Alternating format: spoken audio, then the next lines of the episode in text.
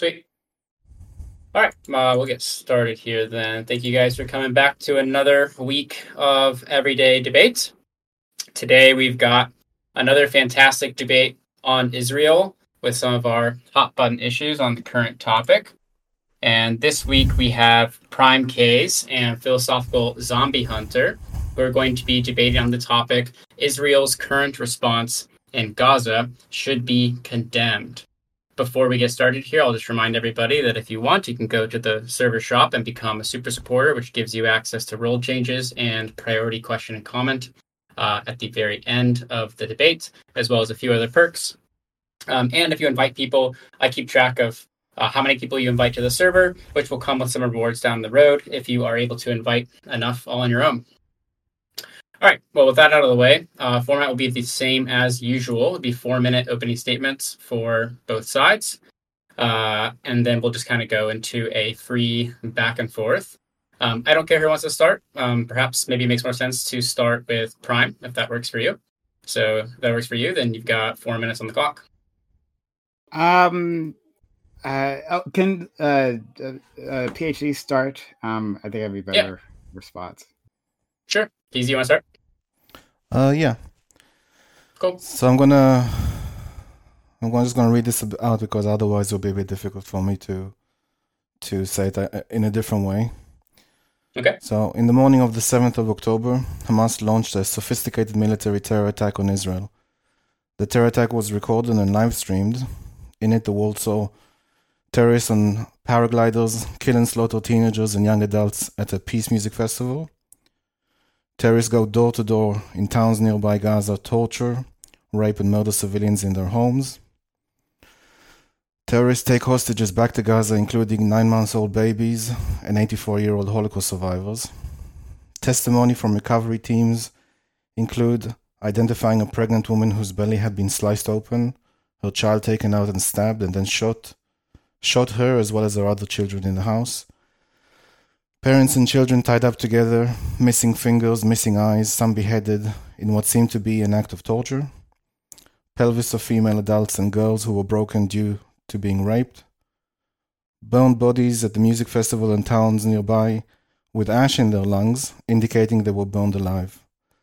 a spinal column of an adult fused with a spinal column of a child that appeared to be a parent and a child bound together by wire as they were burning alive. The carnage was so severe and intense that parents of the kids in the music festival were asked to bring toothbrushes of their kids so that their body parts could be identified using DNA. All these crimes against humanity were live streamed to the world, and it seemed to sh- it seemed to shake the international view of the conflict. I'm not entirely sure of the reasons, but it seemed the left around the globe has changed position on this, uh, or at least some of the left has changed position on this topic. I'm not clear if it was because that the kids at the music, the Peace Music Festival were probably from the left, probably care about the environment, care about veganism and all that stuff. I'm not sure if the towns nearby that were kibbutzes were also known as social communes. Those people were very left wing. They were not uh, right wing religious settlers. Those were very much socialist, very much pro, some of them pro Palestinian rights. There was a, a, woman there that was fighting for Palestinian rights. There was a man, and she died. There was a man there that used to traffic, or sorry, used to take injured kids from Gaza to a hospital in Israel to be treated back and forth. He was killed. There was a man who had a, a high tech company. He was hiring people in the West Bank and Gaza and uh, hiring, out, hiring them as developers so that the area could benefit from this increased economic activity. His daughter was killed in the music festival. It also became apparent to the left, in my opinion, that these uh, Hamas fighters were not primitive, or terrorists were not primitive people fighting with rocks and sticks. They were highly trained, highly funded by the Iranian Revolutionary Guard, also known as Sepah, and carried out sophisticated simultaneous attacks by land, sea, and air. It is now clear to, to even the most left leaning Israelis that Hamas is not interested in peace, and, and Israel considers this an act of war. We are now four weeks later throughout the, the whole war, and Israel is, is being on trial. Every step is scrutinized, every claim is exaggerated, every step is considered a war crime against a higher standard than all other countries on earth need to abide by. Seems to be a constant need to delegitimize Israel and suggest to abolish it. In this debate, I will attempt to set the record straight and dispel memes coming out of the far left academia about Israel. To that end, I will make the following six claims. PrimeCayes, you may want to write this down. Israel is not an ethno state. Israel is not an apartheid state. Hamas is a terrorist organization which has been democratically elected to govern Gaza. Hamas initiated the current war unprovoked. Under international law, Israel has an obligation to go after Hamas to prevent future genocides on its people. And number six, Israel or the IDF is the most moral army in the world, according to a British military study based on the Gaza War of 2014. That's my opening statement. Um, I, could you help me out? Uh, uh, you were doing that really fast. So, uh, not ethno state, separately Hamas terrorist state, Separately, uh, Hamas attack unprovoked. I'll, I'll read. I'll read. I'll read the whole thing. Israel is not. Yeah, you have it. One, two, you have three, it uh, written down, PZH. I know. Uh, if you have it written down, why don't you just paste it in the chat or something? Sure. Okay. Oh, okay. Oh, that would be useful too. Thank you so much. Hmm. Uh, I'll just wait to go for that to come through, and then I'll I'll I'll do mine. Yeah, no problem. It's in the lounge. Oh, oh, in the lounge. I can I can put it over in there as well if that helps. Thank you.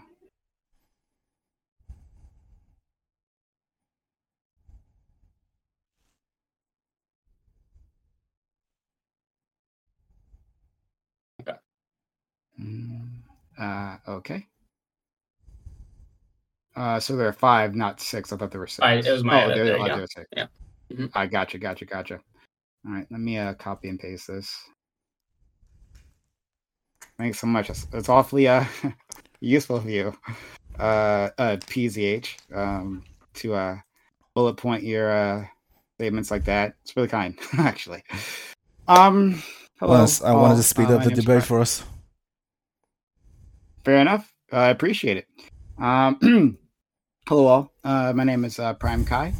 Uh, I uh, do debates and stuff like that. Uh, um, panel uh, shows on my channel, uh, twitch.tv slash prime kai, P R I M E C E Y S, um, on Twitch and YouTube. So uh, come and join us. Um, I want to thank uh, Duke here for inviting me on and uh, PZH, who my first time meeting them. Um, I uh, thank them for being so kind as to uh, have this debate with me. So I'll start there. Um, so, uh, is Israel's response, uh, current response in Gaza, should that be condemned? I think absolutely. Uh, uh, I'll uh, take the forward initiative to say I condemn uh, the attack, uh, Hamas's attack against uh, Israel. Um, I, I don't think that Hamas does not have the uh, uh, should not be able to attack an enemy. But like you attack military targets, you don't slaughter so many civilians. Um, uh, I have some. Uh, uh, I don't necessarily trust all the um, uh, reports that have come out about like what's happened uh, with Hamas attack, like the uh, 40 beheaded babies, which we still yet to see any proof of. Uh, but I will say that you know uh, people were slaughtered. Uh, I, people were uh, almost certainly raped um, and burned alive. I haven't heard that claim actually, but I believe it. I believe it with the amount of destruction that happened there. So I condemn that. Um, but on the other end, on the other end, what we've seen from Israel in response, it's been intolerable, completely intolerable. I don't hold Israel to a higher standard than other countries, which is a, a common tactic you've been hearing, um, uh, is because, well, as a progressive leftist, I, I'm very happy, giddy to call out other countries, including my own, the uh, USA, uh, for its war crimes. So I, I, I there's no um, uh, uh, imbalance in my particular opinion. In maybe in others, maybe in others, they are being unreasonable to Israel, but I can only talk for myself. Um, I think Israel is absolutely an apartheid state. Uh, absolutely, hundred percent. Um, so uh, I'd be happy to engage uh, with that. Um, uh, is Israel a terrorist organization? Or excuse me, uh, is Hamas a terrorist organization?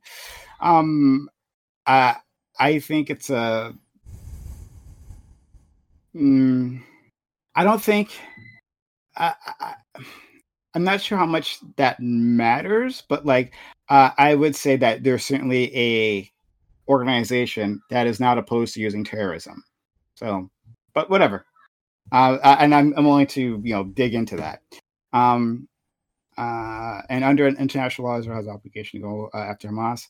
Um, I don't think uh, Israel, I think, has an obligation to its people to defend uh, them from uh, death, from harm, um, and to end that immediate threat. Past that, I think that's different. Um, and the most moral army, yeah, uh, the the idea that Israel is the most uh, moral army in the world, I've, I've encountered this as well. I don't actually care, right? So, like, if we put this uh, Israel on a scale, right, um, and we look at all these other, um, uh, you know, either we can just look at democracies, for instance, right? Just look at uh, modern democracies, and we can like judge the amount of death and destruction or the tactics that they've used. We can do that, right? And we can say Israel is number one, kindest. Sure. That doesn't excuse the um, massive amount of uh, uh, death that they are causing right this second. Like, I don't care if they were moral in the past. I don't care if they're number one. That doesn't mean anything to me. And I don't think it means anything to the Palestinians uh, if that was the case. So I think it's just pointless. All right. So I'll just leave it there. Uh, let's get started. Sweet. So now we can just go into um, a free back and forth. So easy if you want to kick it off, or if you guys want to just kind of piecemeal through those points you have, that I'm fine with that as well. So, but you can I, go for it. I have a question just to start off. I need to mm-hmm. understand mm-hmm. your position on Hamas. Are they are the, are they firstly the legitimate representation of the people or the people of Gaza? That's a tough question. Um, since they haven't had any uh, recent elections, um, but uh, I I think that it would be dishonest to say that they're not. So I'll uh, I'll say that since there is no other alternative. Um, yeah, yeah, Hamas is probably the legitimate, as le- legitimate in quotes, you know, as legitimate as that might be for you know elections that haven't take place in X number of years, um, and with a uh, highly armed organization that, as far as I know, doesn't take too kindly to you know talk back. But yeah. Let me let me rephrase. Is there a, a large division between state and society in Gaza? Um, uh, from my understanding, uh, that there is, I think there's like a generational divide as to what to do, um, from the Palestinians. So, um, uh, Palestinians are not a mo- or Gazans. Let's to be more clear, uh, Gazans are not a monolith. Uh, so, uh, my understanding, uh, there is. A, a no, difference. no, sorry, sorry. In in in the Gaza Strip specifically, is yes, there a, Gazans? Yeah. Is is there is there a division between state and society? As in, let's let's take Iran for example. Iran ha- the the people the the society has a very wide divide between the state. There's constant riots there. There's constant desire for revolution. There's there's an active participation of society to try to uh, overthrow the government for many years now. Is that the case in Gaza Strip? Hmm, I haven't heard of uh, uprising there, but it I don't think we can compare like Iran to uh, Hamas, the Hamas situation in Gaza, right? Just, just um, the because, just the just the level of resistance from the people, but not not anything else. Um, I don't just level of resistance from the people.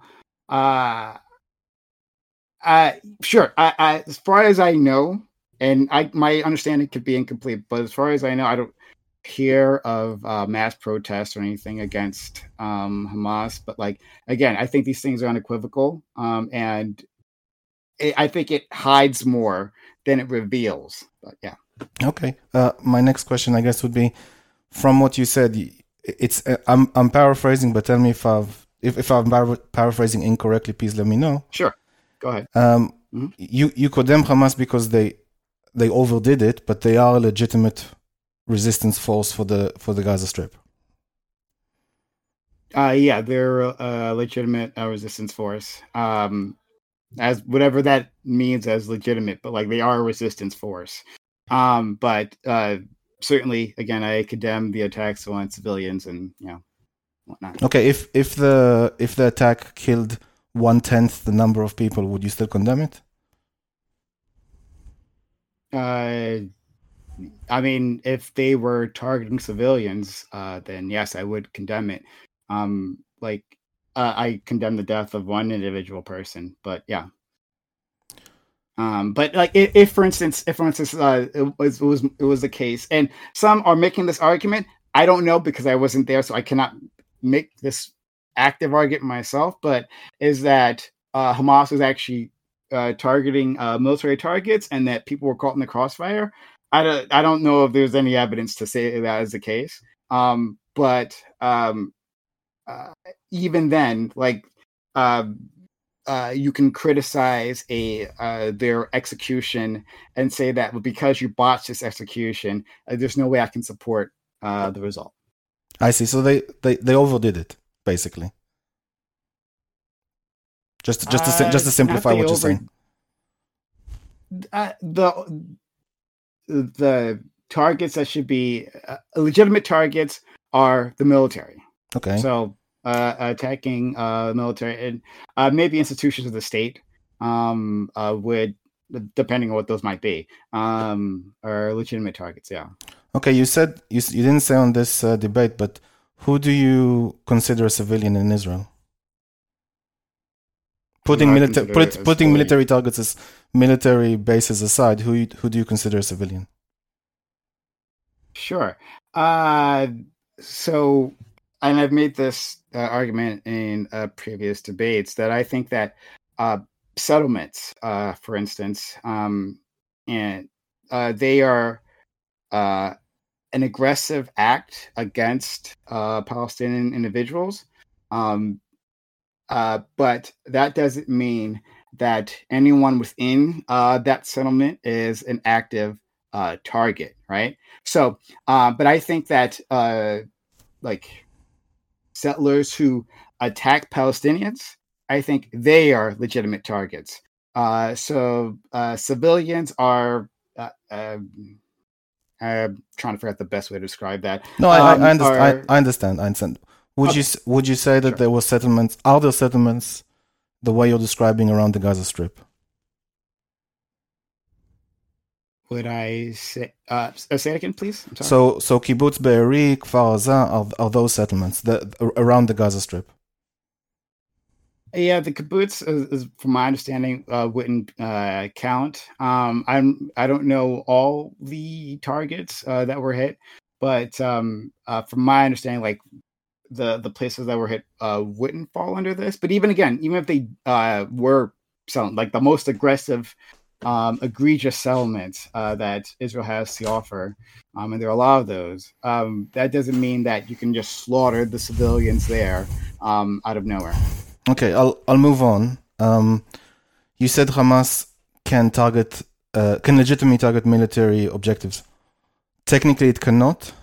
It it is a terror organization under international law. It cannot target anyone. Anything it does is unlawful. Um, it is a terrorist organ. Uh, um, I think that um, like we uh, the United States labeled um, like um, uh, fighters for the uh, ANC, African National Congress in South Africa. Uh, they had a military wing. I don't remember what it was called. I always forget. Um, but they had like a military wing, and we named and we called those uh, people terrorists. Um, let me so let me let me law- let me rephrase. In, in, let me yeah, let hold me- on, hold on. Let, let- me, let me let me well, let me finish my my statement. Go ahead. um like uh they were uh targeted as terrorists so i can there may be international bodies that call them a terrorist but that doesn't like that makes no difference when you're doing like a revolutionary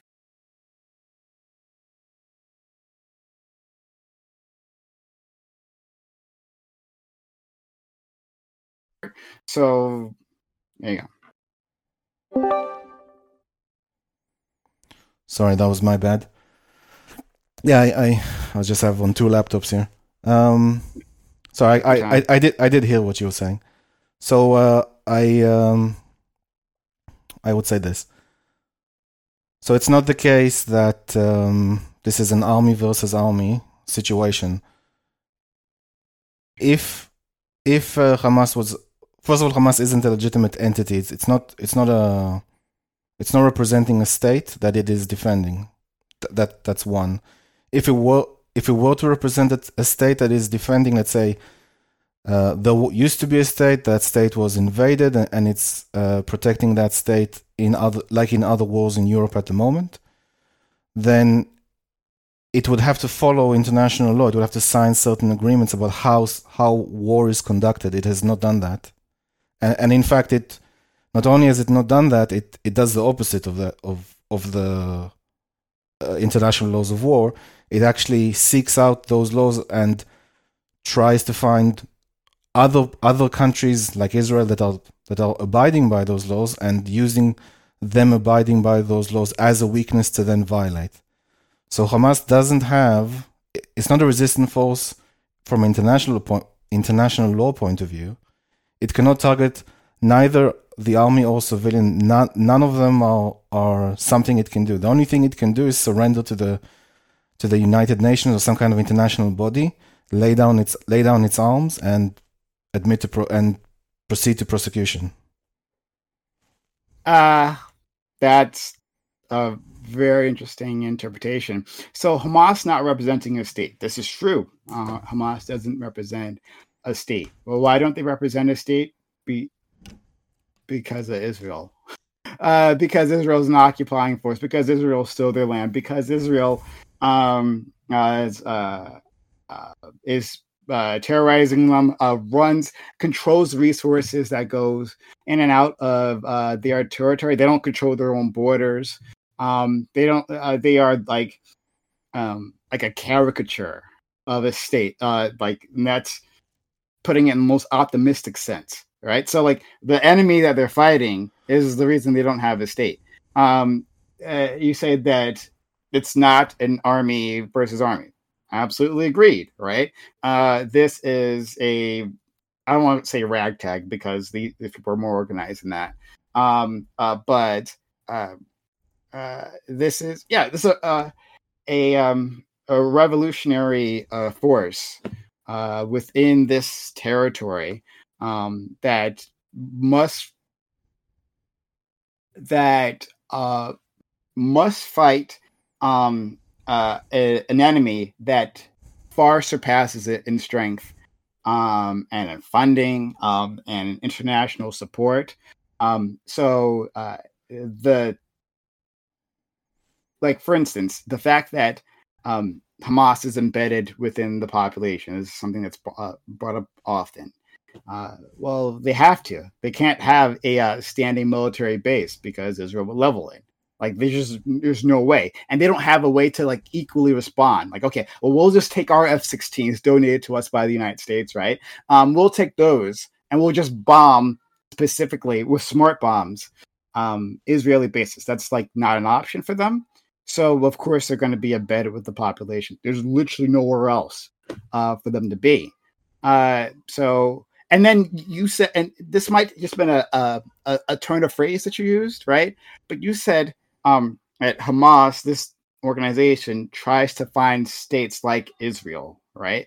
Uh, you said something along those lines, and that sounds weird to me because it's like it's like Hamas are just picking targets willy nilly and just landed on Israel for some reason. Like, who knows, right? And they're like, you know what? Those Israelis, they're governed by international law, but we, we're not governed by international law. So we're going to pick on those guys. We can understand that that's not the case, but that might just been a, a turn of phrase that you used that was a, little, a bit awkward. So, you know, so, so the turn of the, the turn of phrase that I used at, at the end, I, I wrote down your points. The turn of phrase that I used at the end was that Hamas looks for, I guess I'm not saying other states, but looks for the laws that everyone else needs to fo- needs to follow, and tries to use that as weaknesses against those those states or countries. So it does the opposite of abide by international law.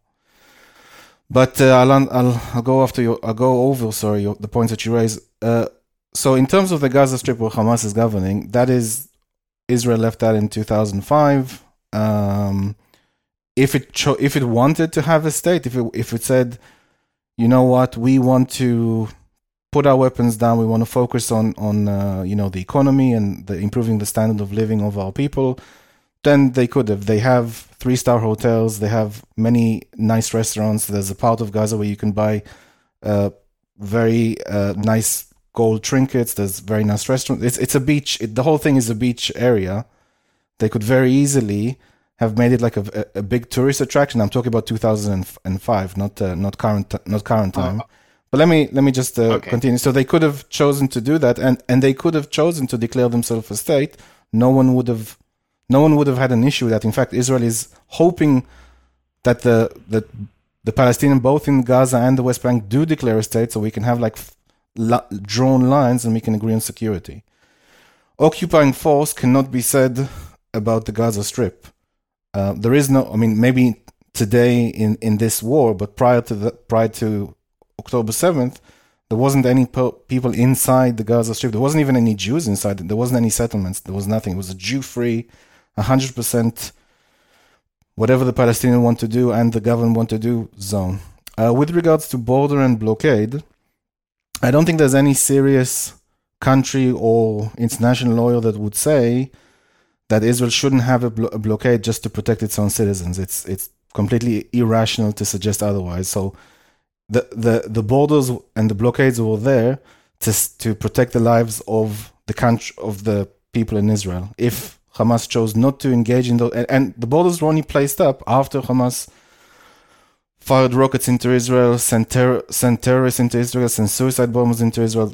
Then, after a long time, those borders were erected. So uh, it's it's it's a irrational claim uh, at the very least. Now, you said that Hamas must fight. I mean, I, I gave a scenario where they don't have to fight; they can just live a good life, have peace with their neighbors. The blockades will go down because they aren't initiating any any rockets or any terror attacks, and you can have a you know peace for peace, trade for trade kind of relationship with Israel. And you also mentioned this is a point that I would like to ask you further have to embed themselves into the, the, the civilization. I'm not exactly sure why you're for human sacrifice because they're essentially like using humans to protect their rockets, to protect their soldiers, um, and some of them may get may get caught up in the crossfire, or may be intentionally used to to prevent Israel from launching launching a particular missile attack because there's just too many people there. So they are putting them in harm's way. I don't see why you you're saying that they must do that. Obviously, like you're saying, well, uh, they it's one of the tactics that they can use, but why should they use that particular tactic, and why should they put the people in, that they're supposed to protect in harm's way?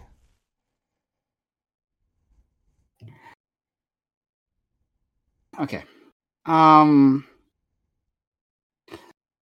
so uh like I, I I don't I think this is like a really simple point, but it uh, um, it's one that just never seems to like the other side doesn't seem to uh, get across. Okay, so uh, there is there are hostilities between Hamas and uh, Israel, right? The idea, Um, and now we can we, we can we will go over like the reasons for those hostilities.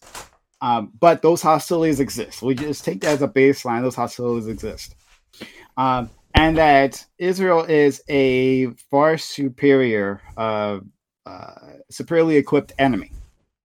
Um, uh, Hamas exists uh, uh, within a status that like of of being underfunded, under-equipped, um, and completely outmaneuvered uh, because you know Israel um, almost completely surrounds it.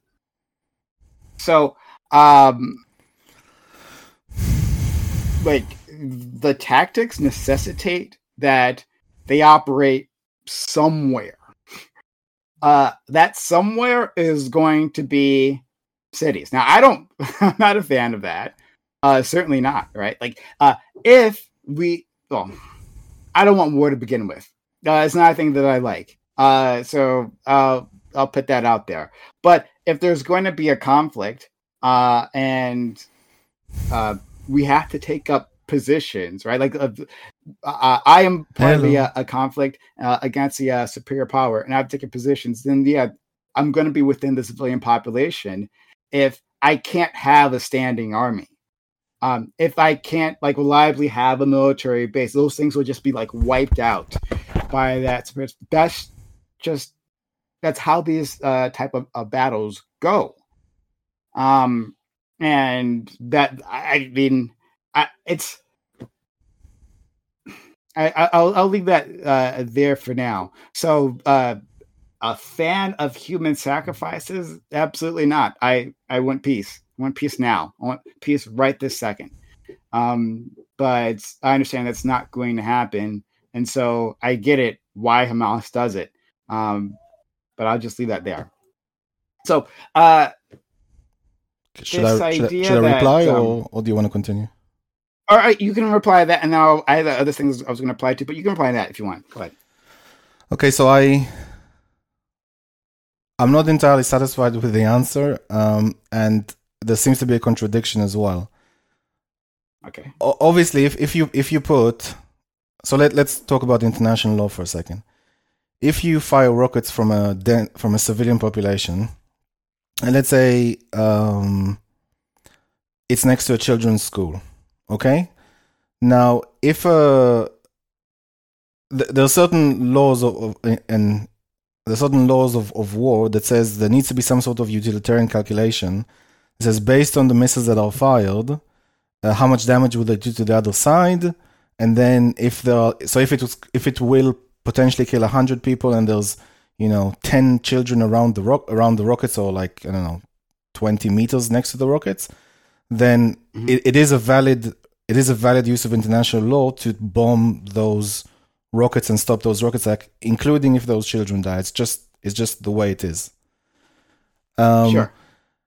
And I would see that as human sacrifice. So if there was like let's say hundred children or two hundred children next to the rockets, then maybe there would have been a different utilitarian calculation. But it's still human shield, human sacrifice. Same to me, it's the same thing.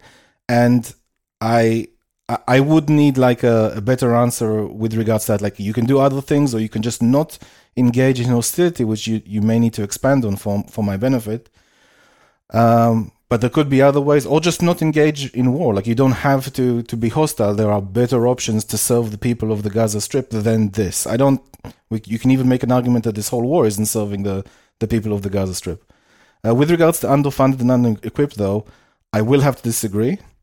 Uh, it it may not it may be the case that uh, they're not getting like uh, sophisticated laser laser guided uh, Iron Dome thing that bring down rockets, but uh, the pa- Palestinians in general are, are the most well not not well funded get get the most aid per population than any other group on the planet. Specifically, Hamas get funded between 150 and 170 million dollars a year by by by Sepah, by Iran's uh, Revolutionary Guard.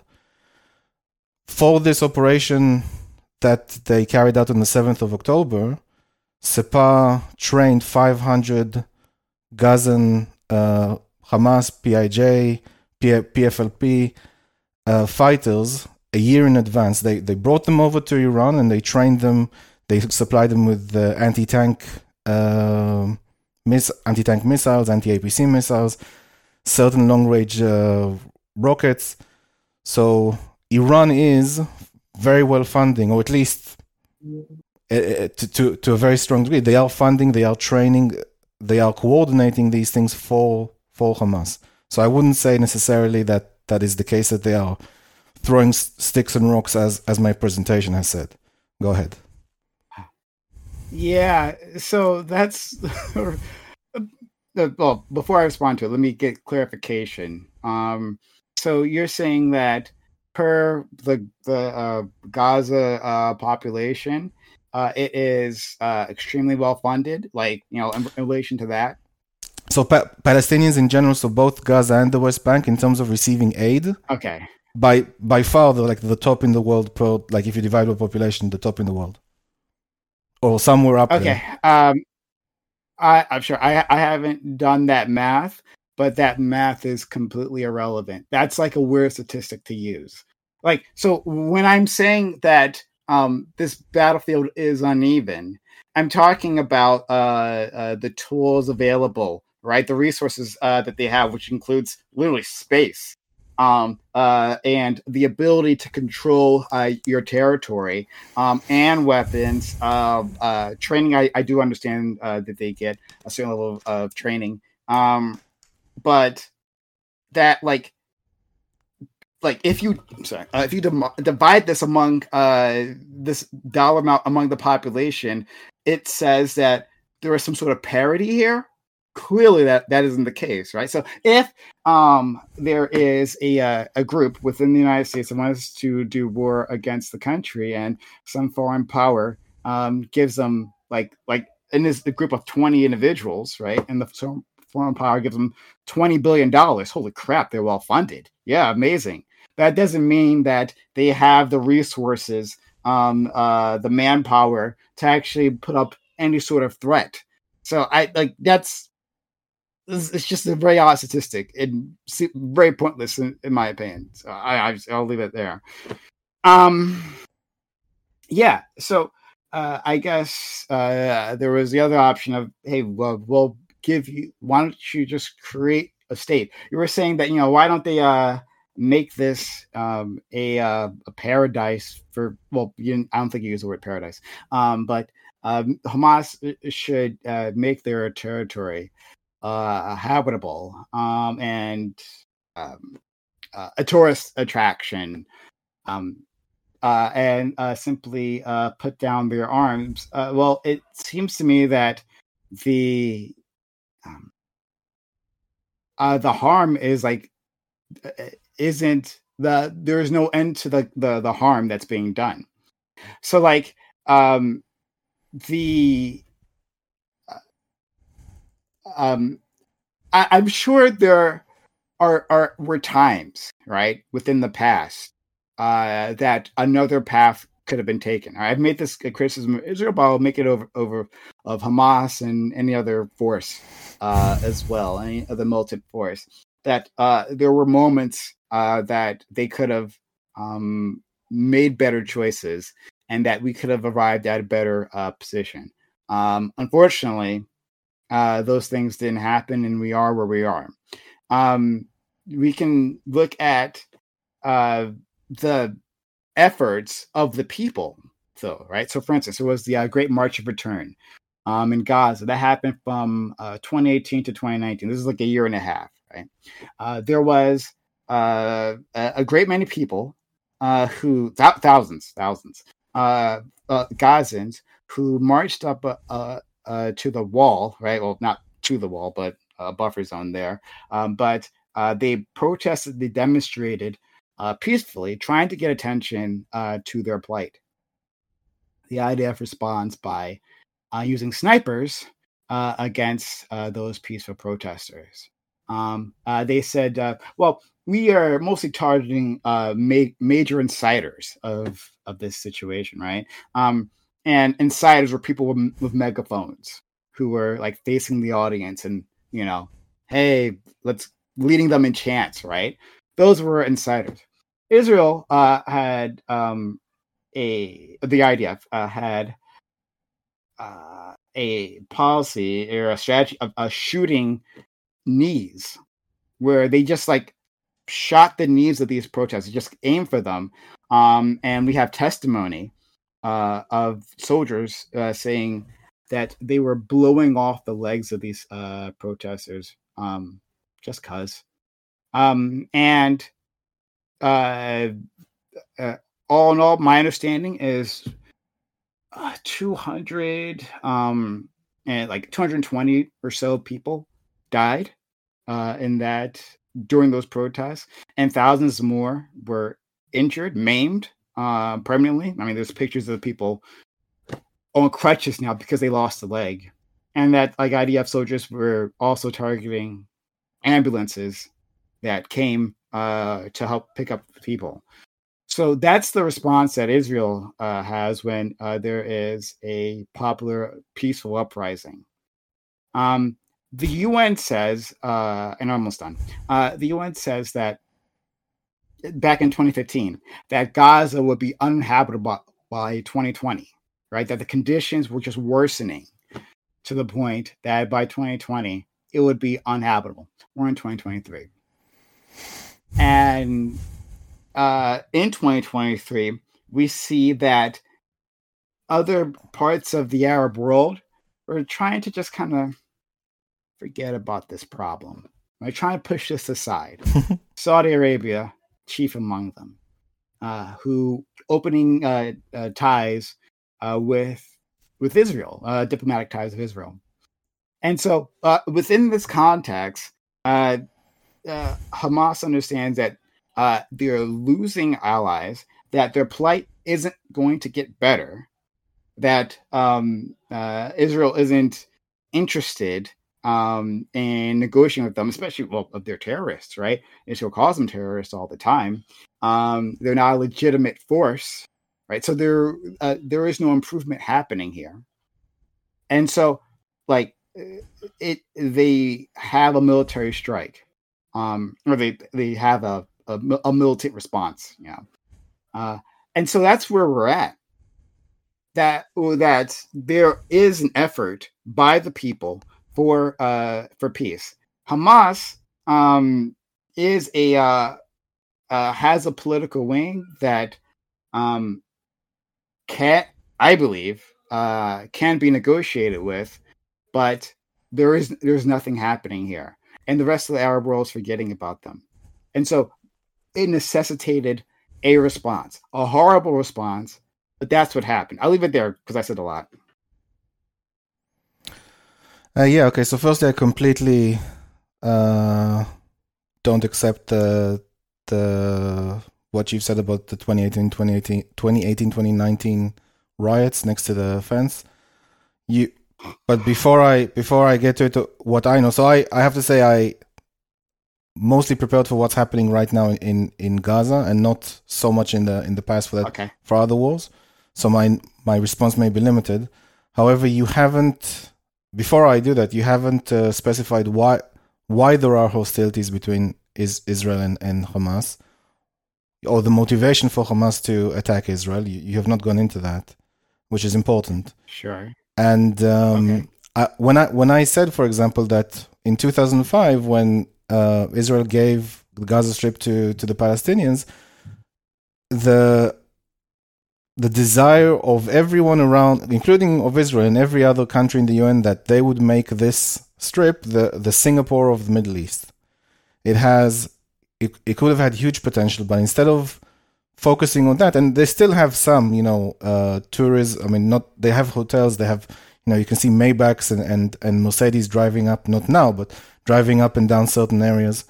Uh, there's certainly a rich area to Gaza, but instead of focusing on improving the economic situation of uh, Gaza, they Hamas just built terror tunnels all the way from 2010. Um, there was a, an IDF briefing just today about several hospitals. I think the Indonesian hospitals, the Indonesian hospital, which basically some Indonesian uh, NGOs were asked to build, uh, funded the hospital, and and Hamas told them build it here. They they instructed them to build it above the terror tunnels or the base of the terror tunnels as they were being built. And you can see like um, shots from satellites about the, the special arches that they used to build those terror tunnels out and displayed on the outside before putting them in the ground.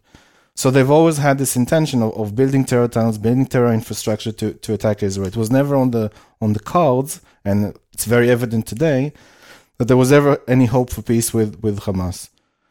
Um, so so they could have chosen to improve the lives of their people, but they had a different motivation that I'm going to have to ask you to to uh, get into. I also don't accept the the situation where Hamas and Israel and the IDF has to be equal for some reason. I don't see why that that should be something to aim for or to strive for. I mean, they don't have to attack.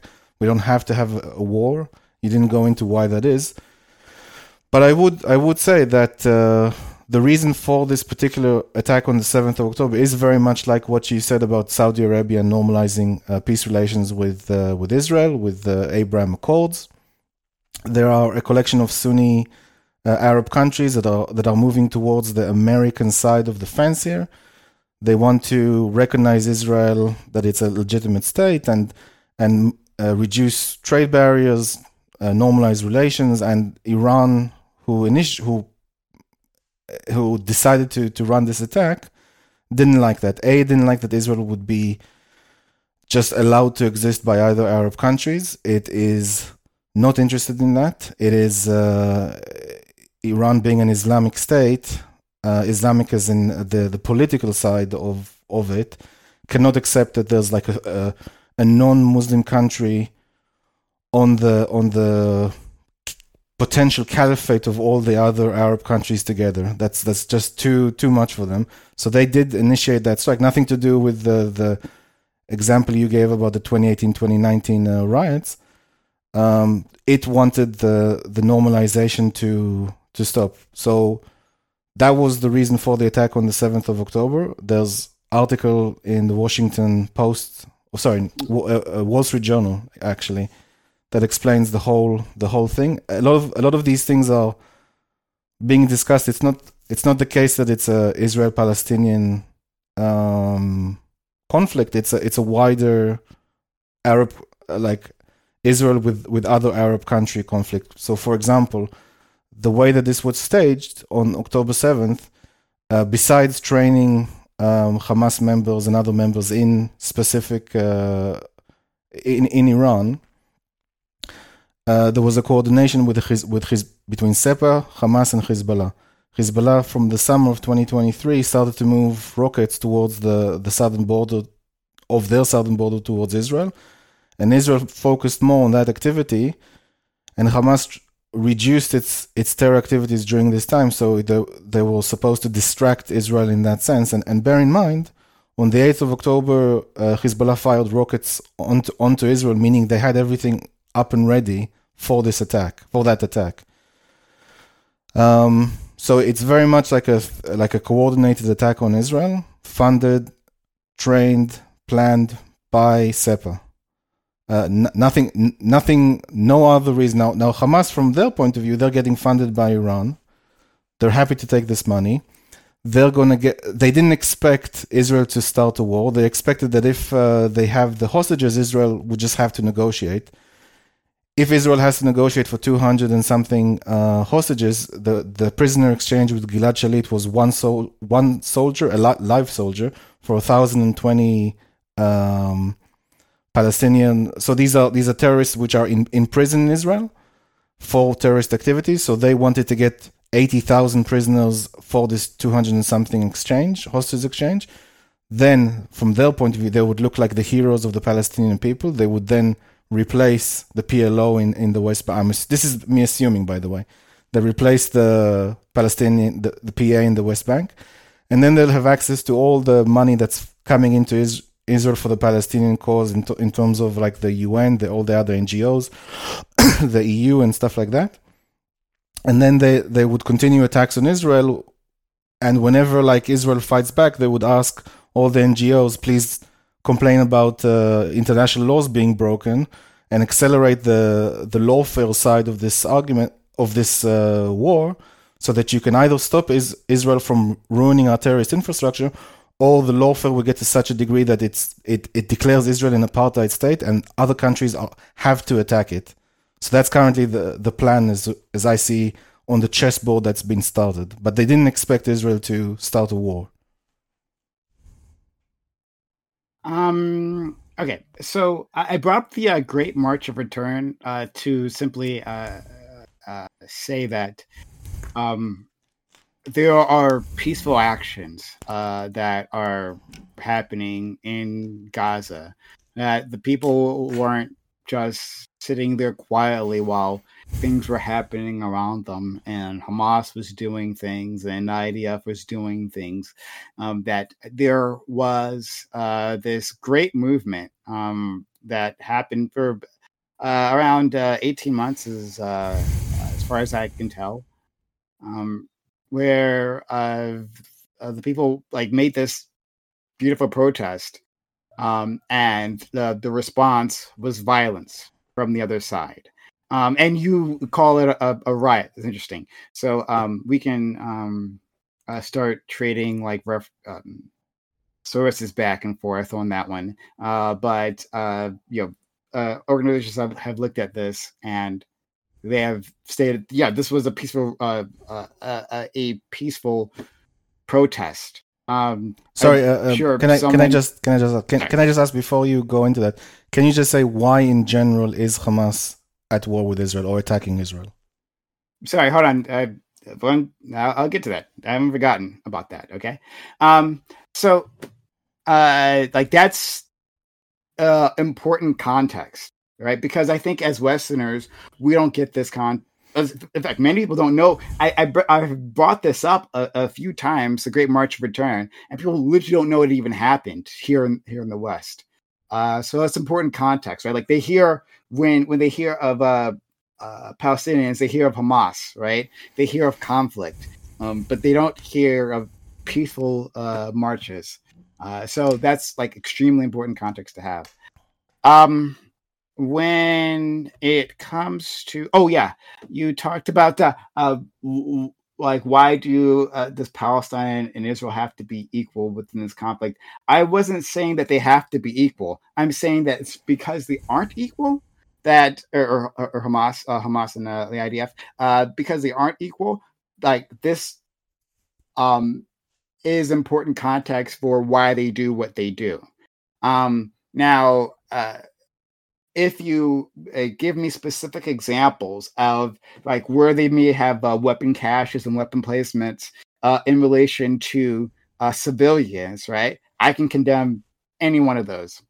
I, and I will, right? Like, hey, if you have this near your school, we can we can imagine that uh, there's going to be a certain number of casualties when Israel, uh, the IDF, inevitably responds. So I can just state that of course, right?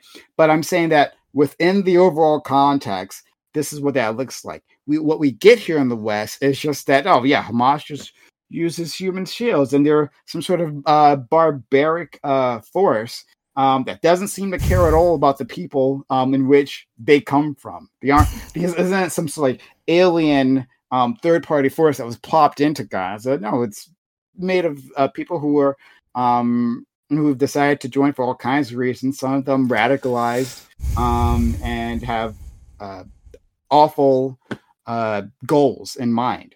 But the reasons why they do what they do makes perfect sense in the larger context.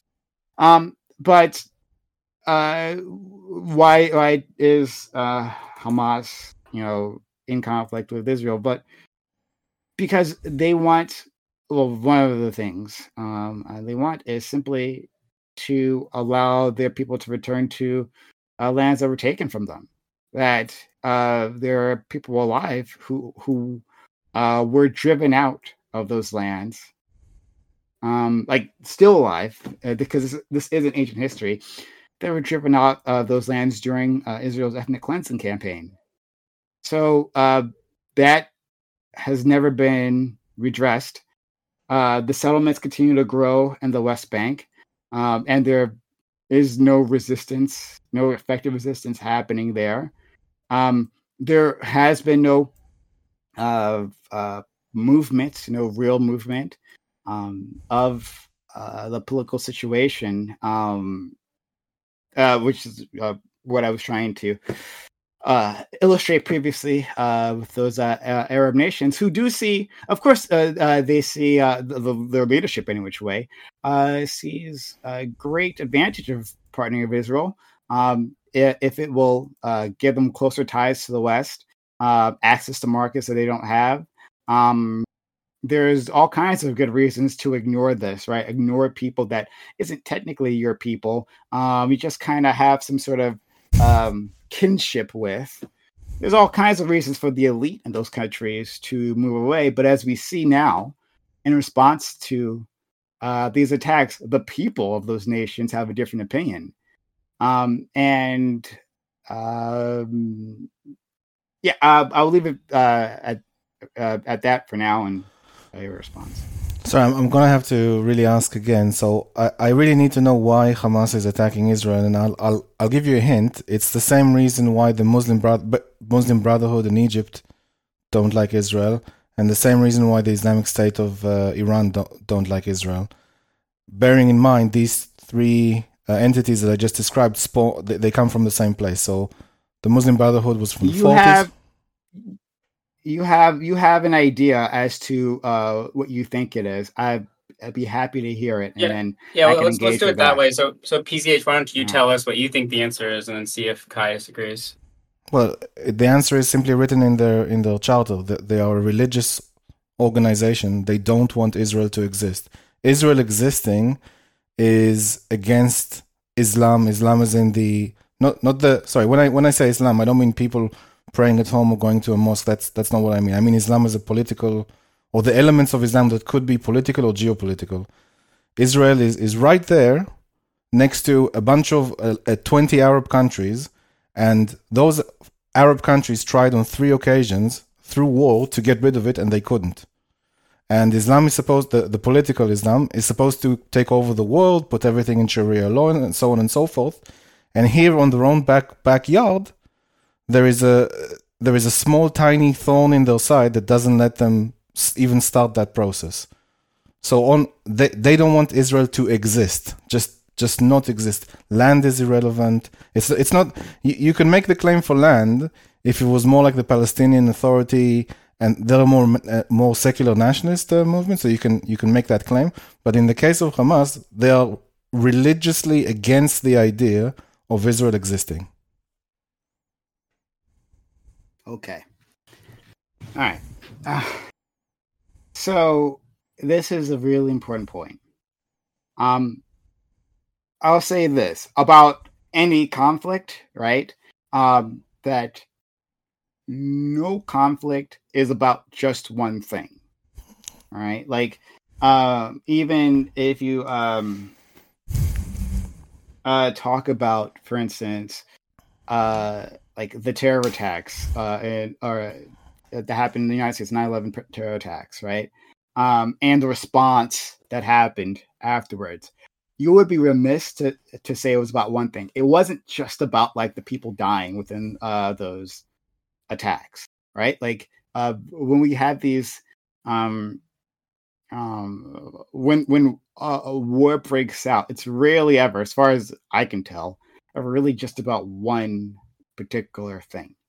Now, uh, uh, is it true that uh, the Iranians have, um, or the uh, uh, uh, Revolutionary Guard and their the elites there um, that they have a, a, religious intolerance for the state of Israel? Yeah, I think that's fair to say. Yeah.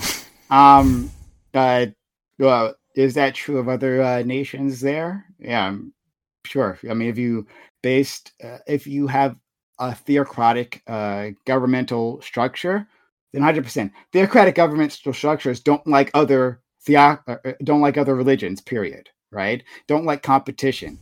Um, so, uh, and they tend to respond violently um, to that competition. 100%.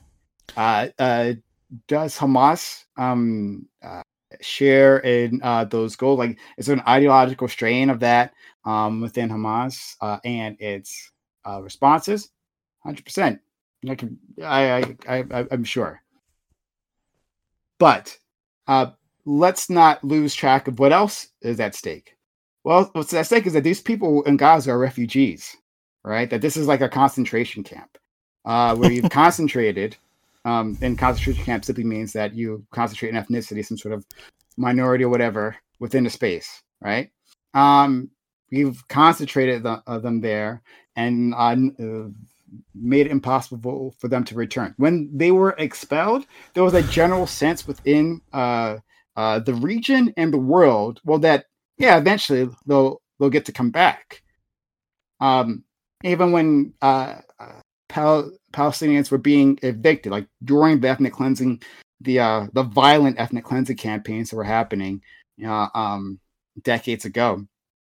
Like some of these people, like literally didn't even barely packed, right? Because they thought, "Oh, I'm to be back."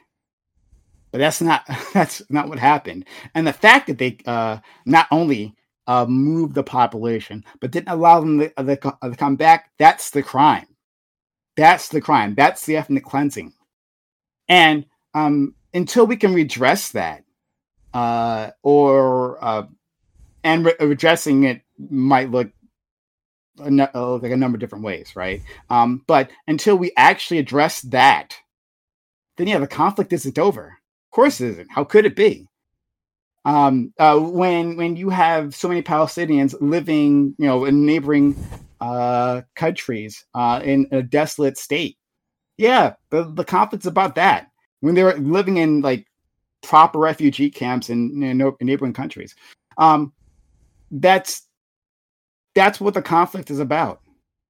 And, and to and in the West, um, here, and again, I'm not, I want to put words in your mouth, right? But in the West, um, there is a uh, a sense. In fact, I literally just had a, a, debate on this on Thursday, right? And an individual, not Israeli, not Jewish or anything like that, um, uh, a, a, black American, you know, he tells me, "Oh yeah, this is yeah." a religious conflict um in, in so many words he uh, he tells me that well yeah that has a thing that has to do with something um we can draw lines um we can make some inferences and certainly there'll be words on both sides about how awful the other side is on religious grounds and like uh horrible uh, insults uh thrown their way uh, and sentiments but this is a, a territorial dispute a dispute about resources um, and so that needs to be addressed. And so, like, let's not pretend otherwise. I said a lot. Go ahead. Right. So at the start of this debate, I said that I'm gonna clear up the the memes from like far left academic, I don't know, buzzwords. Uh, so I'll, I'll start with that. It, it is it is though a religious conflict in the case of Hamas. That's there's no doubt about that. You can read their charter. Even even if you even if Israel were to double the size of Gaza Strip double the the West Bank and everything, the fact that um, they would agree to sign a peace treaty with Israel that violates already what Hamas wants to achieve. So be so Hamas would just say, and they have said in the past, we don't agree to your peace. We we are not part of your peace agreement, no matter which uh, one of the many uh, peace agreements that uh, was done during the years. They always said that, that we are not included in your peace agreement because it's just against what they want to do. Uh, just quickly on the memes, uh, Gaza is not a concentration camp. Refugees is only for the first and second generation, not not third and fourth. That's a status that the UN for some for some reason is keeping for uh, for Palestinians, but it's not. It, eh, technically, after some time, you are no longer you can't be a refugee for 75 years. That doesn't make any sense. Uh, there is there was no ethnic cleansing campaign. There is literally no documented no documented instructions anywhere in the very well documented uh, period where in the in the 40s and 50s where everything was written down on the side of Israel. You can ask your friend uh, uh Aristoc Arist Arist TV Aristocracy. I forget the name. Uh, aristocracy. Aristocracy. There's literally no documentation that says we are doing an ethnic cleansing. We are kick, we are kicking them out. You can find maybe some of historians will say, and I can agree to this that they say actually we can't have they left they ran away but we but we can't let them come back. Because then when uh, the other countries this was during a war when the other countries are attacking they would support these these attacking countries. So that was something was decided. Now bear in mind um, the the original people who who moved to Israel were both from the left and the right as well. If if there was a suggestion for an ethnic cleansing, people on the left would not agree, and and the Zionists, the, the beginning Zionists, were largely secular. The the the religious came much much later. The the idea of the idea of Zionism proper was to have a ethnically Jewish state, a national state, because at the time everyone else around them was becoming to be more and more national. Countries in Europe were becoming to uh, embrace the idea of nationalism. Arab countries becoming to embrace the idea of nationalism, including Pan-Arabism. So Israel, Israelis felt, felt they need a country of their own, but Israelis themselves were the, the Zionists were not very religious. The, fa- the fact that they even wanted to go to Israel is kind of like violating some sort of. Oh, it's a long story, but never mind. They were um, they were more, much more secular yeah, yeah. than religious. Uh, with regards, I, I, agree with you that uh, initially it was a secular uh, movement, but so I stipulate that. Go ahead. With re- with regards to to the religion side, I can make the follow in proving that is religious. I can make the two following claims. So I, I sorry, I already made one claim that if, even if you double the size, it won't matter. It will still be against what Hamas wants, and I can make another claim to prove that it is religious. I can say if if we keep everything the way it is, like the borders are up, the the fight, like maybe stop the fighting, but everything the way it is, like on October 6th, but for some strange reason, everyone in Israel decided to convert to Islam, the Palestinian Israeli conflict would be done, would be finished that day. There would be no more conflicts. The UN would withdraw. All the all the stuff will it will be just like not like it will just be nothing. And and you can ask your you can ask Muslim friends about this hypothetical. Please let me know if I'm wrong. Uh, one point I do want to go into, and this is important for the way that, that this war is being conducted and the, and the topic of the debate. We do have we do have issues of human sacrifice or human shields. As uh, I, I, call them sacrifice, you can call them shields. Um, why is it that Hamas is able to tell its population to be human shields, to be suicide bombers? How how are they getting the population to do those things?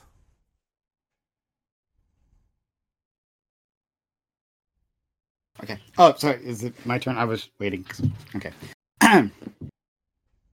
so, uh, a lot of interesting things were said.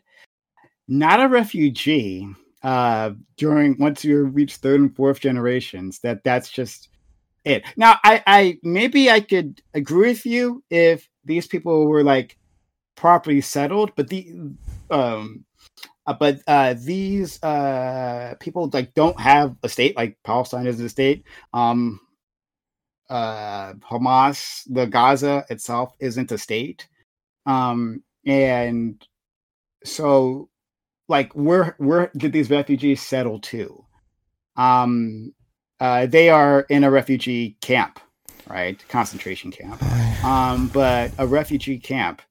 Um, uh, and, uh, and their their movements restricted. Uh, so I, I think I I mean I, I I see the the the logic that you're going for. That um there are various diasporas uh, of you know that are simultaneously happening of different groups right? And uh, it would be weird. I don't know um, if we talked about, I guess, um, uh, the Quake, not Quakers, no Quakers, maybe I don't know. Um, but the, the like the religious groups that came over from Britain to uh, America and said like, uh, well, those people who have been here for centuries and you know, were well established within this community and have you know political power here um, uh, and are fully integrated within the society, and those people are refugees. I would agree with you there if that was the argument that uh, you were making, um, or at least those were the circumstances in which your argument existed. But those aren't the case. Uh, uh, the Gaza uh, um, uh, is this um, uh, is is in itself its existence as it stands today is a crime against humanity. Um and uh these people uh like aren't accepted. Other countries many other countries don't even want to uh, accept them and they can't even leave. They, they don't have that freedom of movement. Um uh, and their lands were like dispossessed within recent w- within living memory right? You could talk to the people who were thrown out within living uh, memory. So yeah of course they're of course they're refugees. But okay. No documents of ethnic cleansing. This is a good one. I love this one right? So uh you if audience you're familiar um with holocaust deniers right what is what is the uh, central tenet? And I believe the Holocaust exists happened, so let me just put that out there, right? Um, but what is the central tenet of uh, Holocaust denial? Is that there is no document that exists that says, "Hey, yeah, exterminate uh, the Jews," right? There is no smoking gun there. Um, in other places where you have an ethnic cleansing campaign, like Serbia, um, there is no, as far as I know, there's no document that says, you know, rid of that population. Right, that that uh, that group that we don't like, wipe them off the map. No document, and so I guess we can't call it that. That would be the the, the that's literally the Holocaust denier uh, denier's um argument. Right, that's like the central tenet of it because we can't find that document. But what we can do is we can put our thinking caps on. And so we can look at history, we can look at what was happening, and we can uh, uh, look at you know um, the definitions of ethnic cleansing. Right, we can we can pull up some legal definitions uh, if we want to, um, and we can just like match these things up. Right, so you got uh, a a force that uh, has come through. And, you know, even before the the big uh, expelling, right? There was tensions brewing between the populations.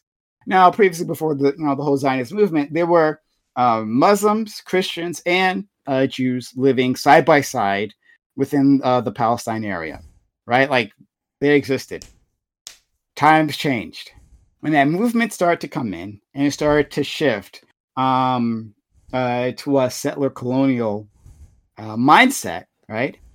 Well, just like all settler colonial uh, examples we've seen everywhere, including here in the States, Canada, Australia, New Zealand, um, and uh, other places maybe I'm not thinking about uh, at this moment. But in all those uh, uh, cases, the idea forms that this population, this um, native population, they can't stay. This is ours now. Um, and so uh, there was more ethnic strife, right? Um, there was violence on both sides um, uh, uh, happening, um, and uh, eventually, with the population of Israel increasing and their armaments increasing, right? I'm like, well, we can actually just do this. We can get rid of them, and so they did. And so they got they cleansed the land of the ethnicity. They got rid of them and they took their lands. They're living there now, right? And then uh, in, in, the West Bank, uh, you see them increasingly shrinking uh, that land. That is the ethnic cleansing, right? So yeah, I can't. He's right. I can't produce a document, right? As, as or at least, if there is a document, Israel hasn't released that one. I wonder if that one got lost in the pile. But I, I, I'll, stipulate that it doesn't even exist. There's no document. But when uh, Israel gives his orders to its commanders to uh, uh, um, uh, to invade these uh, villages, right? And you know, do what you must, right? When, the, when there's a climate of of um, of hatred and bigotry, um, uh, that these people must go, and then they go, they're gone, and then you you move into their homes. Yeah, that's ethnic cleansing so I'll leave that there.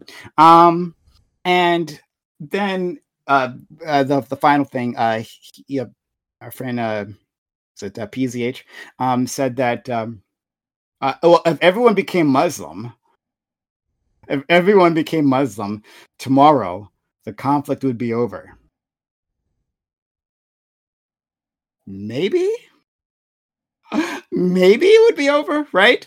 Because then, if everyone converted uh, within Israel, uh, uh, then the, there would be no political backing for a Jewish state, right? um, uh, for Jews, where Jews have to demographically uh, be superior, have superior numbers um, than any other uh, group. Uh, and uh, then they would have, oh, uh, then they would have less reason to keep uh, Palestinians from re- returning to their land, but not no reason. This is why I say maybe, right? But not no reason, because the brand new Muslims are still there, and if a if a uh, Palestinian, right, an old Muslim, comes to the new Muslim and says, "Hey, you're living in my spot, right? Can I have it back?" We're going to have a problem. And so, going back to what I said before, this is a territorial dispute. It's a territorial dispute. But uh, if it's filled with brand new Muslims, and those brand new Muslims like their property, um, like the resources they have access to, and don't want to give that up, it's not good. Like Muslims fight other Muslims within that that region, right? And Sunnis fight other Sunnis, and Shia fight other Shias, right? Because there's there's more uh, to conflicts than religion. Please respond.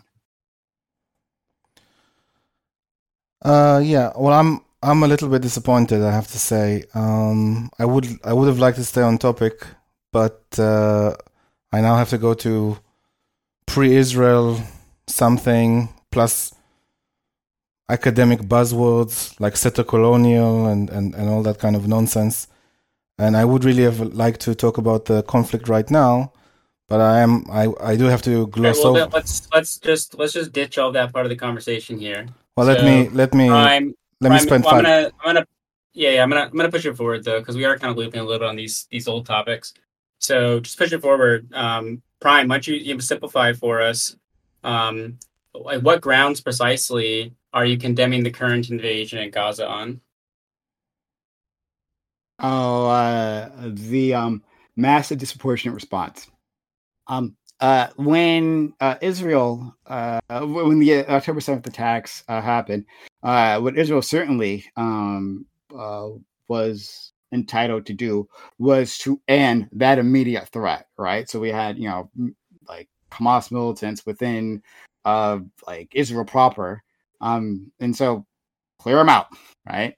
Push them all the way back to that wall um and uh from there uh from uh, from there what that response looks like i think can go in many different directions you can go in the most brutal way which is what israel is doing just like carpet bombing uh, parts of gaza you can go in the most brutal way you can destroying i uh, i think the number i heard was like 80% of residences and um, northern Gaza, or maybe it's just Gaza City, I don't know, um, have been like white destroyed. Right? You can go that direction, um, or uh, you can, um, and and not saying this this would have happened, but you you could have uh, opened up negotiations. That's an option. That's an option, not a likely option. Not a likely option. I'm not pretending that it is, right? But I'm saying that there's a uh, spectrum of responses. Uh, I'm almost done. But there's just a spectrum of responses that could have happened, and Israel is uh, is choosing one of the most brutal responses. And so I, I condemn that. I condemn them um, uh, cutting off access to resources like power, uh, food, um, uh, water, uh, and, and medicines. And yeah, Okay, so PZH, do you think it's disproportionate given that explanation? I'll I'll reply to the to the point. So, firstly, there is no carpet bombing. No Western country has engaged in carpet bombing since the '60s. Every single missile has laser guided on on it. So that's that's just a meme again. Um, basically, let me just paint a picture so you can understand if it's with regards to the bombing specifically, so you understand if it's proportional or disproportionate. Every so so firstly, we we have to go back to the point that Israel is the world's oh, sorry the world's most moral army according to a British study. Uh, And here's a statistic for that uh, point.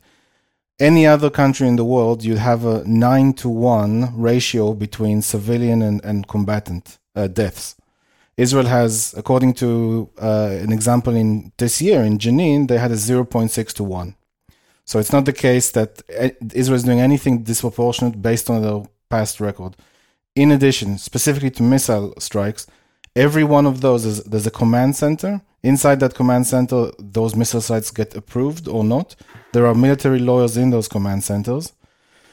Then all, all the data gets bungled up and it gets sent to a civilian uh, group that verifies if this was unjust or not. Just again, there's a calculation if it passes the the international law.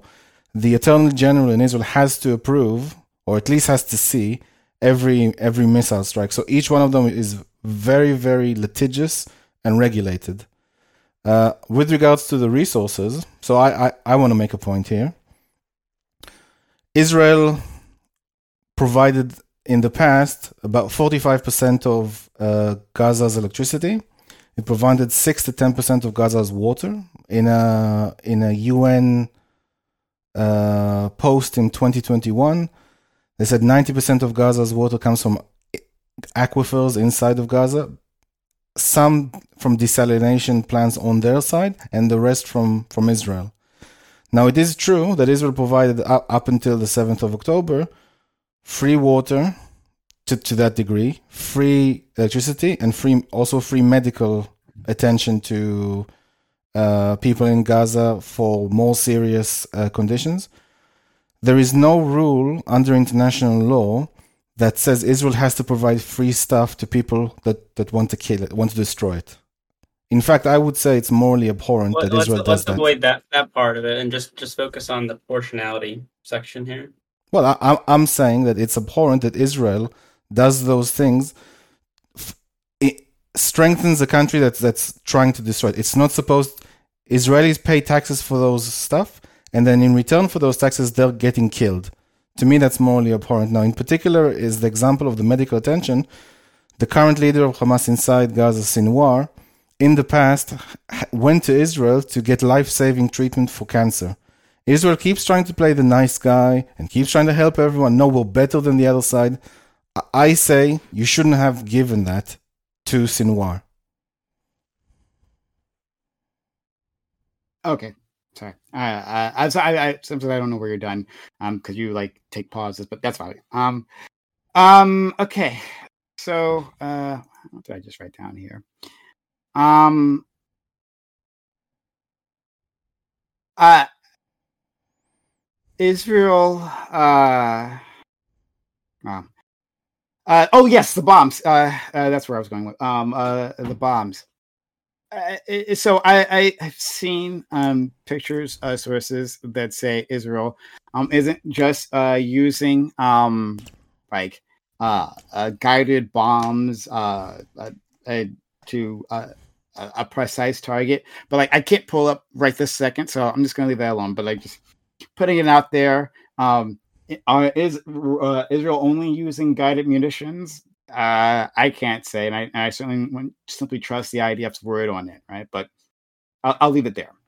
Um, but even if it's not, we can actually see the devastation when whole neighborhoods are destroyed. I, I, I guess we can say that under all of those uh, spots, uh, there must have been uh, a Hamas command center. Uh, they have so many of those, right? There must have been a cache of weapons. There must have been a missile emplacement in all of those places, um, uh, and in all those residences with those families. Uh, it simply must, uh, or or those hospitals, right? Um, those different hospitals, or that refugee camp um, that was bombed multiple times by the IDF. We can say that uh, the Hamas is just there, right? Um, I don't believe that. Like IDF just says it, and I don't believe it. So I don't know, right? But even if that was the case, right? So let's say I, I give a, for everywhere that the land, every spot, even if it was like an open park, right? Um, that there someone Hamas was there somehow. They must have buried an AK forty seven in this open park, right? Uh, and it had to be bombed, right? Well, I reject the idea that it had to be bombed. I, I reject that that this response is uh, proportionate or legal or humane or moral or any of those things. I reject all of that. I reject uh, collective punishment. Um, uh, the uh, because uh, that's one that's a illegal under uh, international law. Um, but uh, the idea that this ethnic altogether is is going to have to be punished for this, right? Like we can't. Um, and this idea that oh, Israel is giving uh, these resources uh, for free. Now I, I have no idea like uh, how Gazan uh, water bills work. I, I don't know. I am sorry. I don't have that level of detail on me. Um, but uh, when uh, these people don't have access to uh, to uh, to fully uh, don't have the space, don't have the access to the resources to uh, be self sufficient, right? Because they're not state, because Israel won't let them be a state, right? Um, because when they don't have that ability to, to, to do so themselves, and they're reliant on this enemy territory, right? Yeah, then it does matter. Your actions matter here. Denying these resources, um, uh, uh, where uh, the uh, population was severely um, uh, uh, food deprived previously, right? Um, um, but is now in a straight up crisis at this point. Yeah, that's it's a humanitarian disaster brought to you by the IDF. Absolutely. Um, but uh, uh, and and again, you bring up uh, this. Uh, I, I don't I don't care if the IDF is the uh, the most moral um, oppressive force in the world. Con- congratulations. We can give them a tiara, I suppose, but I don't care. Um, I I would uh, probably dispute that um, but it, it, it's like not an argument that I care about engaging. It's like pointless. We can see the destruction that's happening right this second. We can see entire families being wiped out. Like three, one family, three generations gone, gone by the IDF.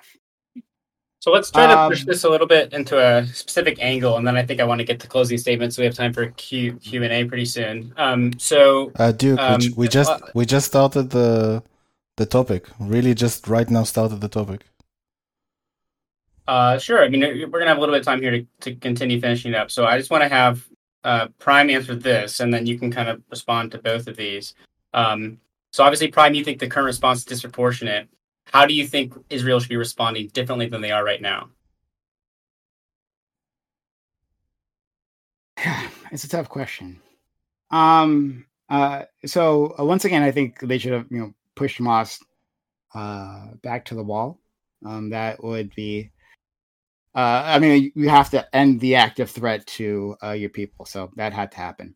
Um, uh, but beyond that, like, um, I think that uh, if there, if is if Hamas was uh, acting, they were uh, uh, like firing uh, rockets, that it makes sense to uh, stop those particular uh, rockets. But like in the end, there there's no this conflict doesn't end without addressing the territorial claims, uh, without um, a level of integration. So how do I want? There's the practical response, or um, the realistic, I should say, the realistic response that Israel is going to have, and that was just going to to bomb them to a, a certain extent, right?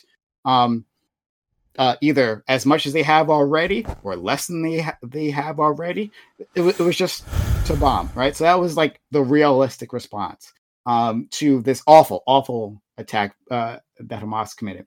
Um, but the one that will actually solve this problem is addressing those uh, those needs, the ability for people to return, ending the apartheid, especially uh, within uh, the West Bank.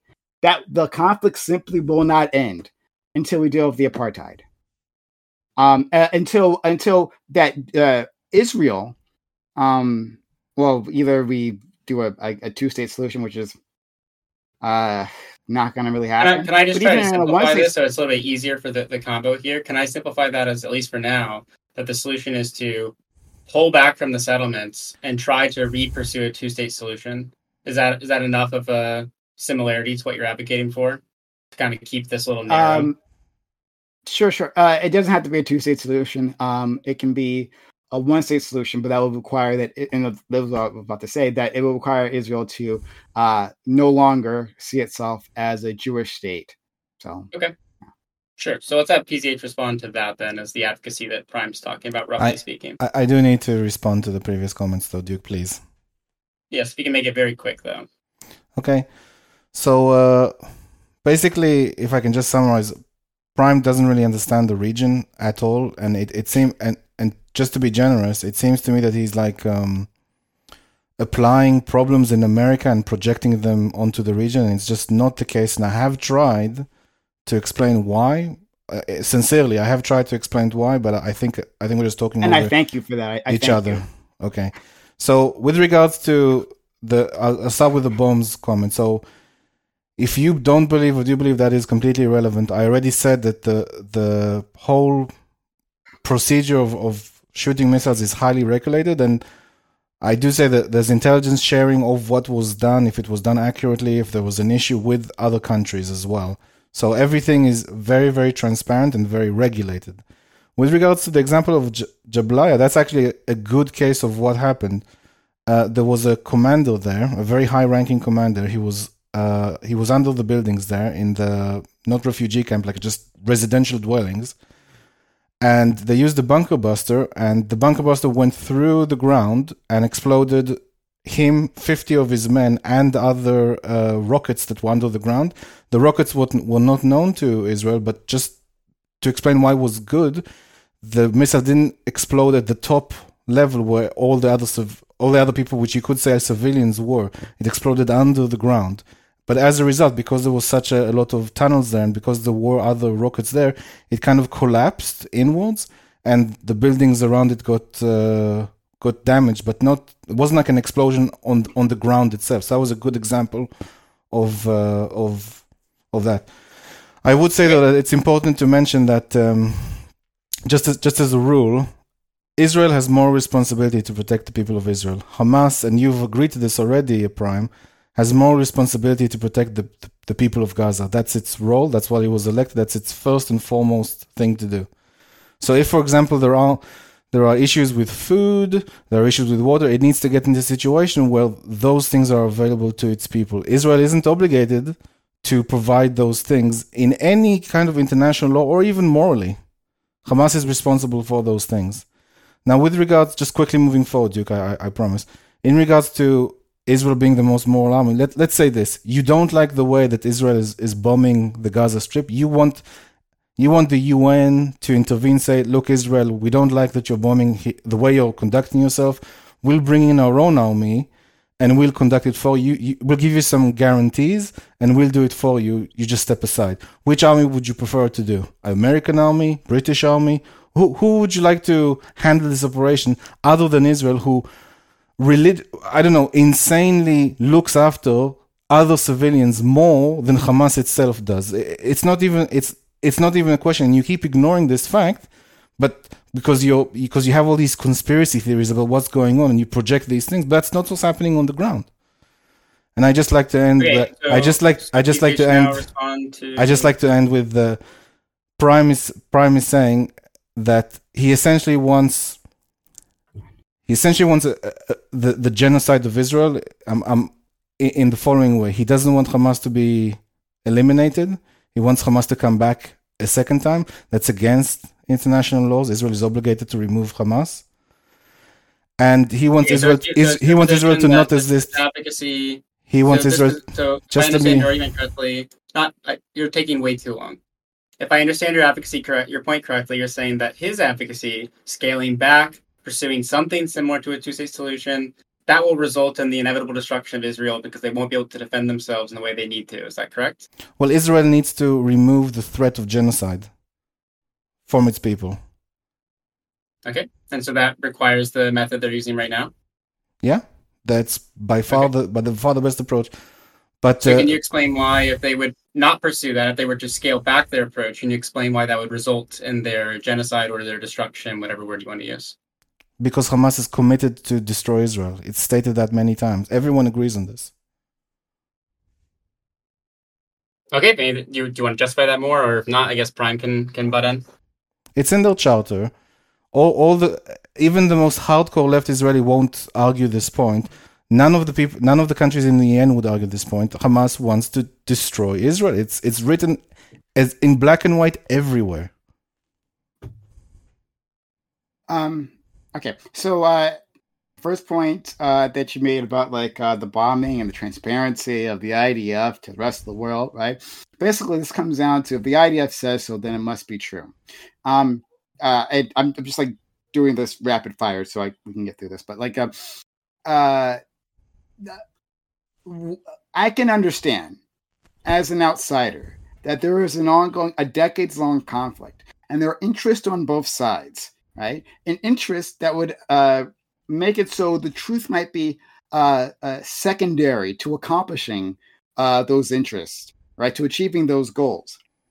So, um, because the IDF says that, well, these are legitimate targets, um, uh, that doesn't mean that I'm going to uh, take their word for it. I'm sure some of them certainly are. Absolutely. of course, they, they, they want to get rid of the legitimate targets, certainly as well, right? I, I get that.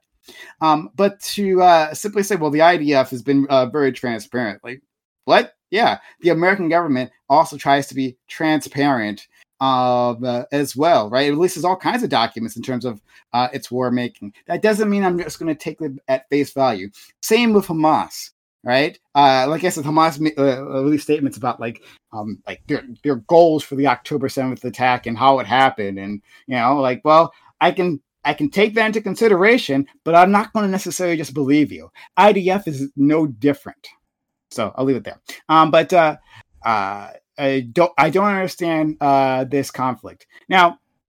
Um, I I tried my best over uh, years and months, and specifically the last few weeks, to get my uh, head around this conflict. There's a lot of uh, history, but there's also a lot of things happening right now in the present, um, and it's complex without a doubt.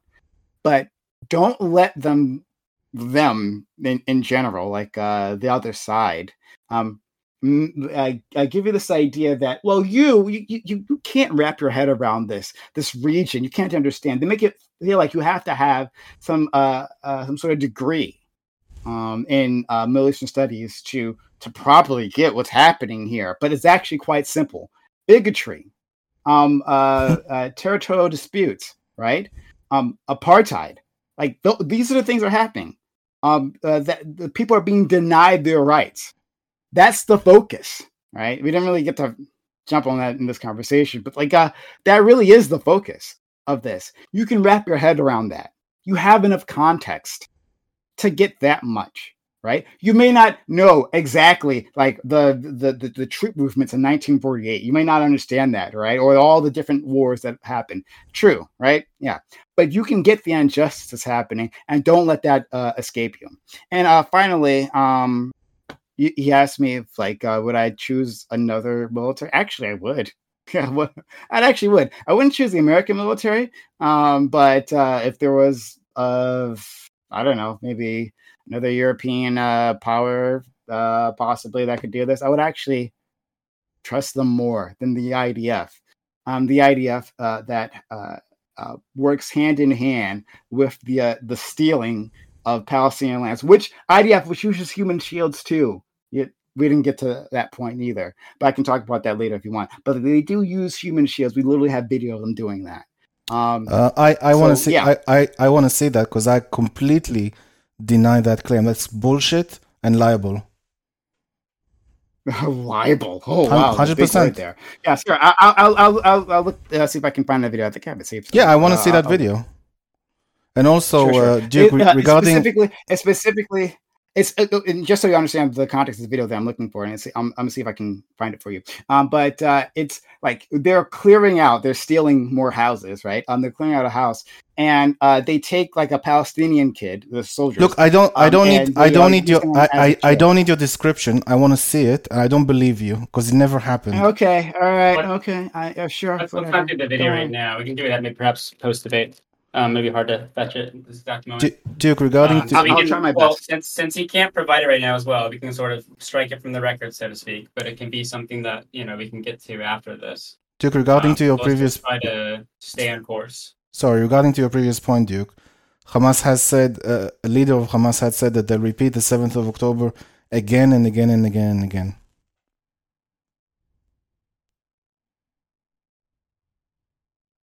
I'm sorry. Uh, did, was that to me? Uh, I thought no. I, uh, Duke. Duke was asked. Duke, Duke asked me about uh, can we justify that there will be a genocide? And I'm yes, they've they've said it. They've stated it. It's in their charter, and they've recently had an interview. One of the leaders of Hamas said they'll repeat the 7th of October over and over and over and over again. So it's a perfectly legit. I mean, it's not even for debate, really. I don't know why we're going over this. Is there anything else you'd like me to talk about, Duke? I mean, it's up to you guys for how you want to push that forward. I'm trying to make sure it stays on track here. I, um, I, I, would still like to know. I haven't had an answer with regards to how is it that uh, Hamas persuades the population of Gaza to become human shields or suicide bombers. Is is he going to say it's because of territory? Because that doesn't make sense. Um, I don't know if they've convinced. Uh, well, I mean, I, am sure um, that uh, if Hamas uses suicide bombers, uh, that I'll be able to convince them to be suicide bombers. But yeah, I I think so. I think the answer you're going for because you do this thing like asking me questions that you want a specific answer to is really annoying. But like, I think the answer you're trying to drive me to is that the that they use religion, right? That there's like religion uh, fanaticism that gets a person to say that I'm going to be a uh, um uh, I'll blow myself up like a place or something, and that's and absolutely that which is absolutely the case um, that's one of the reasons, I guess, but there's other reasons too. I mean, for instance, right now, like if if us um, if hostilities ended, right, and Hamas was defeated, right, uh, however that looks like, Hamas is defeated, uh, there would be a lot more people looking to be a, a suicide bombers. Once they watch their families get uh, wiped out, Israel's creating more enemies. So they may not be Hamas proper or the uh, Islamist uh, Islamic jihadist group that's there, right? They might not be part of any individual group, but they'd be looking to kill Israelis. Absolutely, because that's what this is how you rad- radicalize people. But, okay, and why won't the Israelis who had their families slaughtered by Hamas decide to be suicide bombers back? Uh, why would... Oh, um, I don't know if they need to be suicide bombers, right? Like you don't see, you don't see like um, uh, you rarely see. Uh, I don't want to say never, right? But you rarely see um people from the more dominant society, the more powerful society, resorting to tactics like that. Why do they need to? Right? They have a military to do that kind of violence for them. Okay, let me like, let, uh, the, let me rephrase the question. The, let me rephrase the question. Why don't you see Holocaust survivors or survivors of the Rwanda genocide become suicide bombers or terrorists to their oppressors? Uh, why I sorry I, I apologize. I was Ta- like ta- take two take two pop- take two examples: Holocaust survivors and survivors of the Rwanda genocide in, in Africa. Why are they not similarly as they've been oppressed, as they've been hurt, as they've been radicalized, uh, being suicide bombers or terrorists to the previous oppressors? Um.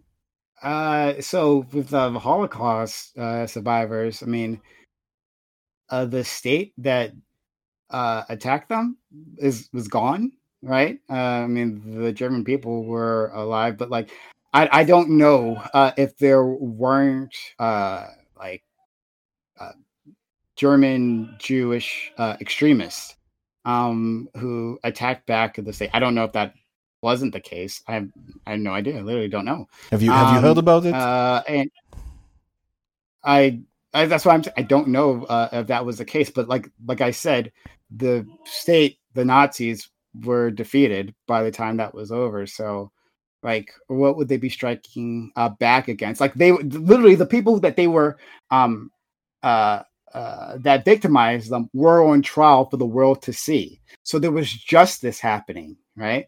Um, uh, and uh, Rwanda, there was reconciliation uh, a process, like in South Africa, right? In South Africa, there was a reconciliation process uh, that was happening, a public one, um, which helped tamp down on any retributive violence that happened.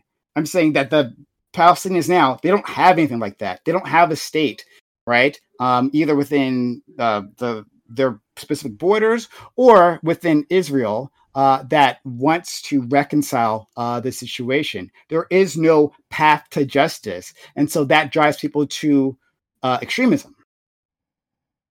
I'm not aware of of of a lot of suicide bombers other than um, other than this part of, of, of the world.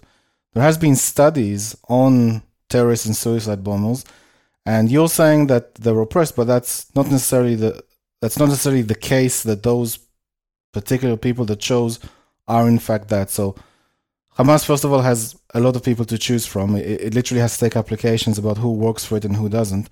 Typically, the people who, who do work for it are above average income or above average economic status, above average education, and in particular, suicide bombers are extremely uh, high, uh, more educated. So, for example, if you take uh, Al Qaeda and uh, and 9/11, you know, uh, Osama bin Laden was very rich. The people that that conducted the attack were well off, and it wasn't the case that they're oppressed at all.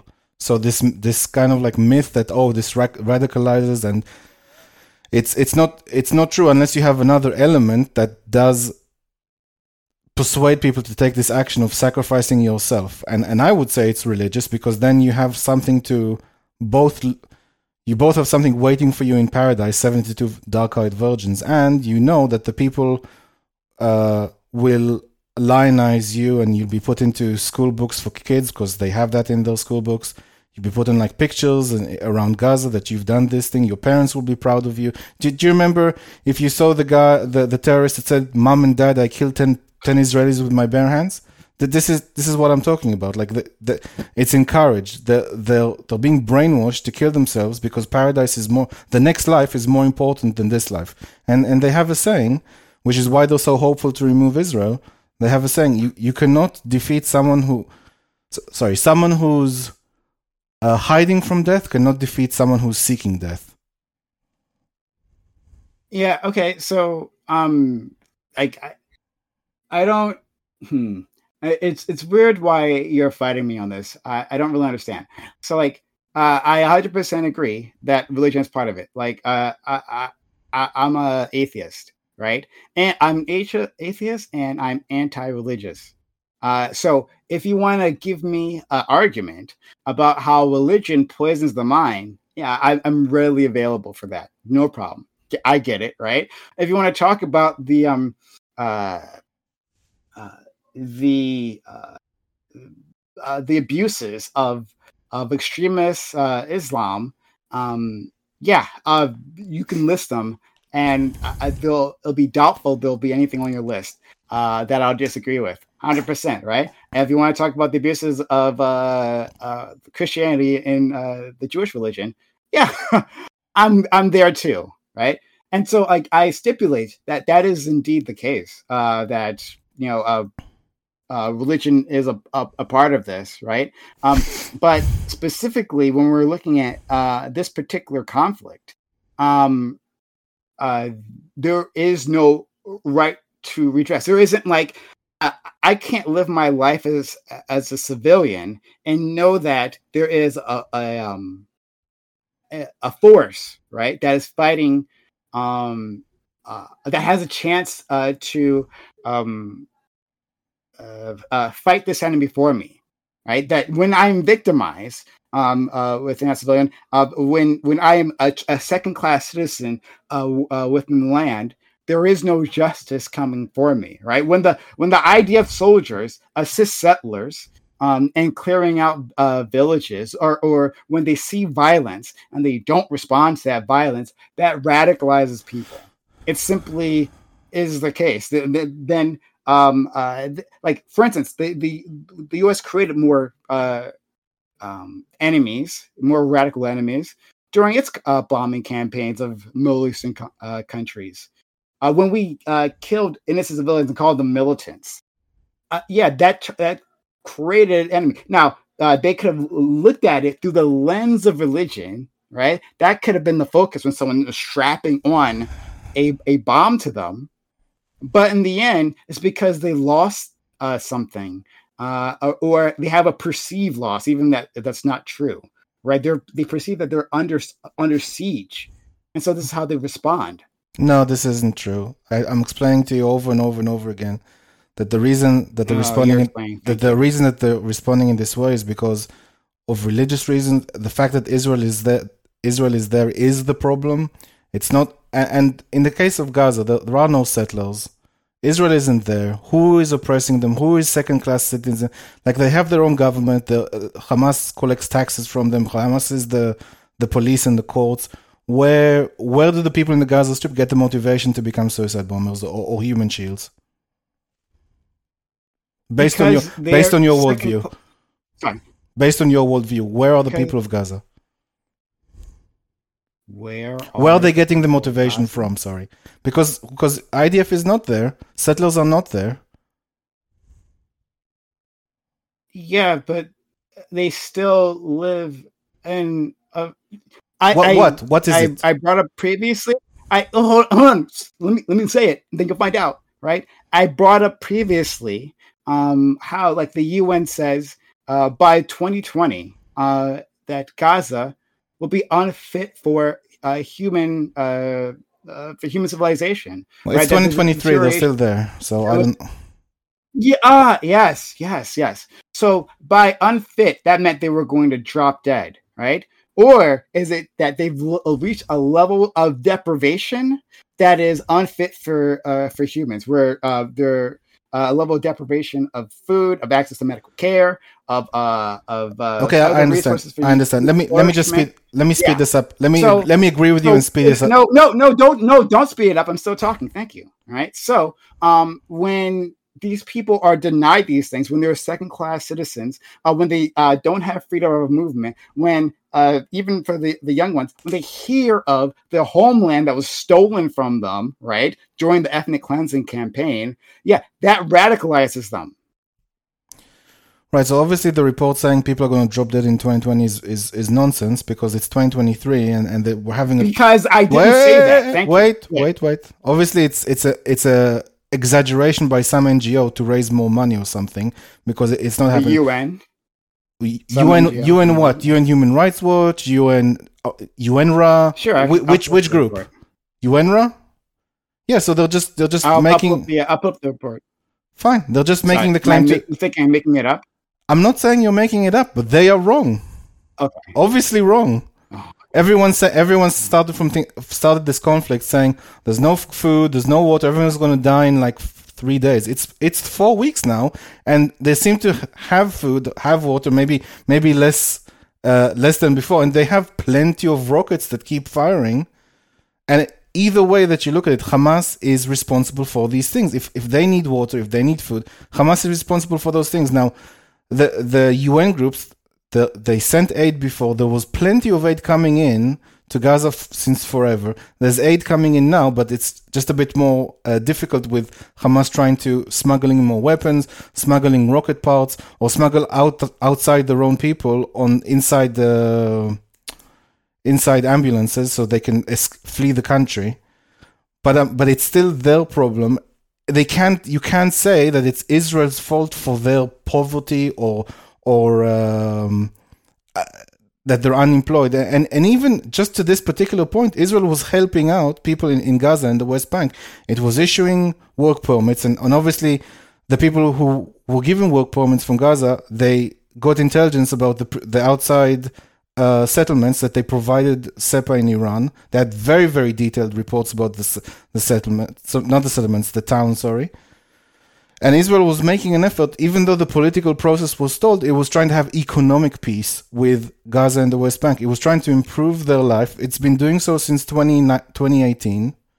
It's trying to get people more more uh, work permits. It spent hundred million dollars trying to skill up uh, people people in the West Bank and Gaza to have like workable skills in, inside Israel. It paid for those things. It was trying to inc- to improve the internet in the West Bank. It was doing all these things to have economic peace at the very least, even though Hamas wasn't were not interested in political peace. So uh, there is there is you're just imagining here, and you're using this this like claim by some kind of agency to just raise more money. It's just not the case on the ground. Just just go look at TikTok and see day in the life of Gaza, about how people were were enjoying life there. All right, so I want to. So, uh, new. sorry, just really, just uh, really I just want to. Yeah, no, I'll let you respond. Don't worry. Um, so I just want to push Uh, this into our little bit of a of an end here, um, and then we're gonna do some some Q and A. So um, Prime, if you can first respond however you wish to PZH, and then after you do that, if you can give your closing statement on the topic, and then we'll switch back to PZH. PZH, you can respond to the part that Prime Prime said quickly, and then we'll give closing statement from you as well. Okay, Prime, go ahead. Sure, no problem. I'm just going to uh, read from this uh, article. Um, I can uh, find the exact report later, but safety report article um, from United Nations. And the United Nations report says Gaza uh, could be uninhabitable in less than five years if current economic trends continue, and this was in 2015. Um, uh, the report released Tuesday by the UN Conference on Trade and Development, that's the one, uh, points to the eight years economic blockade of Gaza, as well as the three wars between Israel and Palestinians there over the past six years. Last year's war displaced 2014 uh, displaced half a million people and left parts of Gaza destroyed. The war has effect- uh, effectively, this is in quotes, has effectively eliminated uh, uh, what was left of the middle class, sending almost all the population into destitution and dependence on international humanitarian aid. The new, the new report says uh, Gaza uh, Gaza's GDP dropped 15% last year, and unemployment reached a record high of 44%. 72% of households are food insecure. Um, and there's uh, more to uh, the statement here, but um, that's like the heart that I want to respond to. Uh, that most of Gaza was uh, food insecure uh, beforehand, uh, before the bomb started dropping. Yes, aid is trickling in. A tiny amount of aid is trickling in, not enough. Um, but aid, aid isn't indeed trickling in. Let's understand, though, um, that this um, uh, these people are, are using like uh, filthy water in parts of Gaza. Some I'm sure some parts of Gaza were better than others, right? Like these things aren't even; they never are, right? Um, but for a large portion of their of their population, they were living in an utter destitution. So let's just not forget that. All right. So uh, I, I guess uh, in response, um, in response, 90 minutes isn't enough to have a conversation on Israel Palestine. Who would have thought? Who would have thought uh, that 90 minutes uh, just uh, isn't enough? Um, that I think, uh, was it uh, uh, Zombie here, our friend, uh, is correct that we were just beginning the topic, honestly. Um, but that's just how this conversation goes. There's just so much to it. Um, I, I really wanted to. There's a, a level of helplessness that is uh, that our Western audiences have been trained to feel, right? That this is some conflict that's just so wide and vast and impossible to understand. Um, and uh, what can I do? There's lots of things you can do. You can protest. We had one of the biggest protests in Washington D.C. ever, uh, like just yesterday, um, uh, for uh, a, a pro-Palestinian, pro-peace uh, protest that was happening. Right, people are making demonstrations across this nation. Israel's grip is ending. Right, it's going to happen. This is just one point in a long timeline.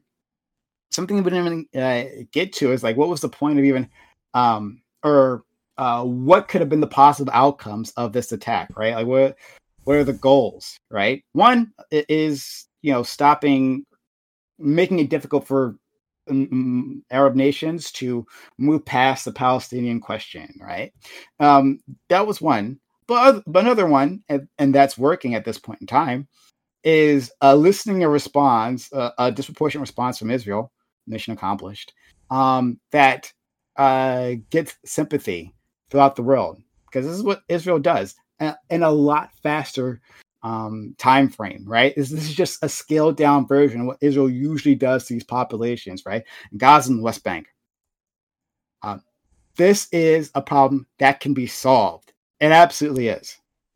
Um, Israel, uh, the, the, Israel uh, has created a second class citizenry. citizenry. Um, it wants to be a democracy, but first and foremost, it wants to be a Jewish state. And that means non Jews, especially Arabs, uh, are not welcome and will be treated worse off. Focus on that. focus on the injustice of the matter. Um, contact your local congressman if you're here in the states, um, or your politician wherever you, you, happen to be. Let them know that you want to end to this uh, uh, war, um, that you don't want your government supporting this genocide uh, by the uh, IDF. Um, yeah, leave it that and trying to a little bit of a hopeful note. Thank you. Okay. And then PZH, you can clear up anything you wanted to from the other part, but try to keep it under a minute, and then you can move to a closing statement.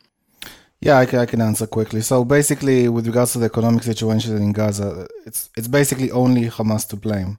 Like if if it didn't, it it was responsible for the people in Gaza. Um, Prime has agreed that it's their rep- it's their legitimate representation. I mean, legitimate to to what it, the best it can be. I'm not saying he fully agreed, but he, he did state that in some in one way or another. Um, so they could have built inf- they could have built infrastructure instead of terror tunnels. They could have built commercial stuff. They could have built uh, invested in the tourism industry. They could have done anything other than impoverish their own population. And once again, Israel is to blame uh, and is on trial because Hamas did a bad job ab- about improving the lives of its own people. Like great. So that that was my only point to that. And even I also mentioned that they were trying from a distance to improve the lives and give people like per- there was eighteen thousand permits uh, given to people inside Gaza. There were five hundred thousand uh, e- entries and exits uh, to Gaza in 2023 before the 7th. So yeah, and and people came, did work, got some money, went back, built a home, started a family. That that was really helpful for people there. And now that's gone forever, well, for the foreseeable future. Uh, with regards to closing statements, I mean, this the, I'm I'm not American, so this whole memeing terminology, let's protest, uh, it doesn't make a lot of sense to me. Israel is not going anywhere. Not only is it not going anywhere, but it seems to me like with the rise of anti-Semitism around the world, even in the country I'm in, a, a lot more Jews are going to emigrate to Israel now. Uh, at least after things clear clear clear down and things this, and security has been established, I I expect massive uh, what's called aliyot to to Israel because they're not safe in Europe, certainly where I am. And uh, just like final final statements. Uh, with regards to the 1940, I'm not going to comment on it, but I would recommend people watch a, a, really good presentation by a very very neutral historian called Benny Morris on the on the situation in the 1948 1947. I, I would add there's a particular piece that's missing there, which is that there was a large part of the Arab population that were nomadic tribes, and nomadic tribes don't have land rights because they keep moving, so that's not included there. Uh, with regards to the, um, uh, the, Israel is a democratic state. It's it's ethnically Jewish, not religiously Jewish. There are twenty percent of the population are Arab Israelis. They have full rights. They have there's there's some they have representation in the in the Knesset. There's 12, 13 members who are Arab. They have the Supreme Court justices that are that are Arab. There's doctors, there's doctors, lawyers. They serve in the army. So uh, I, I don't know what else to add to that. I would add just one last thing, if you if you allow me, a, a joke to lighten the mood. Um, if I can just find it. Basically, basically the, the way to bring peace to the Middle East, in my opinion, is for the average Palestinian to say, you know what? I don't think this whole martyrdom idea is very good or that Islam needs to spread itself across the whole globe. How about I just make as much money as possible and live a good life? To which the average Jew would reply, Did you say make as much money as possible? Now you're speaking my language. All right. I didn't laugh um, at that. Um, I'm not going to laugh at that. interesting. All right. Uh, that'll do it for the debate proper. Thank you guys both for participating in this. Obviously, I agree. It's always never enough time to get through everything, but I'm glad we got to get through um, a few things. Uh, I put a straw poll in the chat. Um, no ephemeral. I know what your third option is, and I will not include it. I hate you. I also I love you, but I hate you. Uh, we'll now do a few questions and comments from the audience here, real quick. I'll try to do these rapid fire. Um, both speakers are limited to 30 seconds to responding so make sure that you are snappy.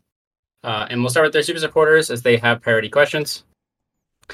Um, first question comes from Trader. It is for Prime. Uh, Trader wants to know if you've attended to any of the protests that you were talking about. So yes, yeah, uh, in my city. Um, this was mm, this like two two weeks ago or something. Um, there was a small protest in my uh, particular city. Um, stop by, I got pictures. Uh, really nice. Um, yeah. Cool. All right. Uh, next question. Uh, we'll see where it was. Here it is. Uh, it comes from Shooty Boy. Uh, it is also for Prime. Uh, do you? Th- or sorry, if Israel is an ethno state, then why does it still have one fourth of its population non-Jewish and allow non-Jews to immigrate to Israel? Um. Uh, so it doesn't need to be a hundred percent like one thing, right? Like, um, it, it simply needs to have political control. So uh, it's one of the reasons why uh, the ethnic cleansing happening in the very first place, um, and why they don't want to claim uh, uh, Gaza and um, uh, parts of the West Banks because uh, then and give these people the, the access to the ballot box because then they lose control of it. So it doesn't actually. It's fine if uh, non-Jews or uh, people who aren't ethnically Jewish uh, come to their country as long as they are firmly in control, which is what they are. Okay. Um, next one. Let's see. Trying to find one hopefully for PZH. There we go. Um, this one is from Kamikaze Chicken for PZH. Uh, Dahia Doctrine is a military strategy used in Lebanon in 2006 that explicitly employs disproportionate force. Would you condemn this doctrine? And if they're employing it in Gaza, the IDF? Um, I don't know what that is, but if the if the IDF is, is acting um, disproportionately, I would condemn it. Yes. Okay. And also from Chicken for Prime, if Hamas and IDF got Freaky Friday, hopefully you understand that cultural reference, what do you think would happen? Hell of a question. Thanks, I guess. Um. Oh, oh, I I see. Okay, so it was actually yeah, just like swapped, swapped bodies. I yeah. get, I get it. I get it now. It was a, it was a serious question. Okay, yeah, sure. Um, uh, if they uh swap bodies, um, I think a lot of uh the same. It doesn't also mean like swap the cultural context, like the minority was moving there as well, like rather than like an Arab majority in the region, a Jewish majority. Yeah, let me have a. Like, if that was I'll the have- case, Go ahead. Sorry. well, if that was the case, right? Uh, if like the entire situation uh got swapped, then I would expect a lot of the same thing. Yeah, big uh, Jews aren't especially bigoted. I don't think they're just human beings uh, ex- responding to incentives. Okay. Um, let's see. Oh, uh, it's from uni. Um, it's a little bit off topic, I think, but it's still relevant to the topic at hand. Uh, Prime, uh, do you think that the phrase "from the river to the sea" means destroying Israel? Absolutely not. No. Um, it's about uh, uh, uh giving uh, uh freedom and uh, uh, uh, land rights uh, back to people, uh, Palestinian individuals, um, from the river to the sea. Uh, I'm sure maybe someone somewhere has used it uh, in that way as like a like a genocidal, like get rid of the Jews. Um, but from uh, everything that I've seen and how I see people use it, like within context, it's about um, giving rights back. Yeah. Okay. Um, also to Prime from Dread Assassin, are you okay with Hamas existing? Shouldn't Hamas surrender so there is a chance for peace between Palestine and Israel? Um, I am uh, fine with Hamas. Well, I, I don't want to say fine. Like I, I, I accept that Hamas exists, and I and another thing that we didn't get to is that like yeah, look at the West Bank, uh, uh look at the Palestinian Authority. Look what happens when um uh, Palestinians roll over uh to uh the Israeli oppressors, right? They have a straight up apartheid state. Um, so I, I just un- accept that Hamas, especially when supported by Netanyahu, um, uh, that Hamas is an inevitability, and people don't have other options. They're gonna fight, unfortunately. Okay. Next question is from Lightning. Um, I think it's for PZH. Um, or I guess maybe both. But, so you can both answer this if you want. Um, does Hamas have a right to exist in the Gaza Strip? If so, why? And under what circumstances should terrorist organizations have a right to exist and continue to perpetuate terrorism? Well, I, I don't think it has a right to exist. I think it would be better if it surrendered and, and left Gaza. Okay. Prime, any different answer? I don't think any um, military force has a quote unquote right to exist. Is not the way we should be looking at it. Um, we should understand because I think it, it reduces this conflict to like a soundbite, you know, yes or no, or anything like that. Um, we can just look at the inevitabilities of when you uh, create a, a, an environment with a certain set of incentives and disincentives. And so, yeah, there's an incentive for a, mil- a militant arm to exist in this environment. Okay. Um, it's also from Lightning. Uh, it's addressed to Prime, but I am curious for both people to answer this question. Um, what role, if any, does intent play when we evaluate whether something ought to be treated as a war crime? Does the pure number of civilian casualties ipso facto make an incident a war crime? Yeah, so intent is important. Uh, so, for example, now you have uh, Hamas committing an atrocity to in Israel versus Israel defending itself. So, in that in that context, it is important.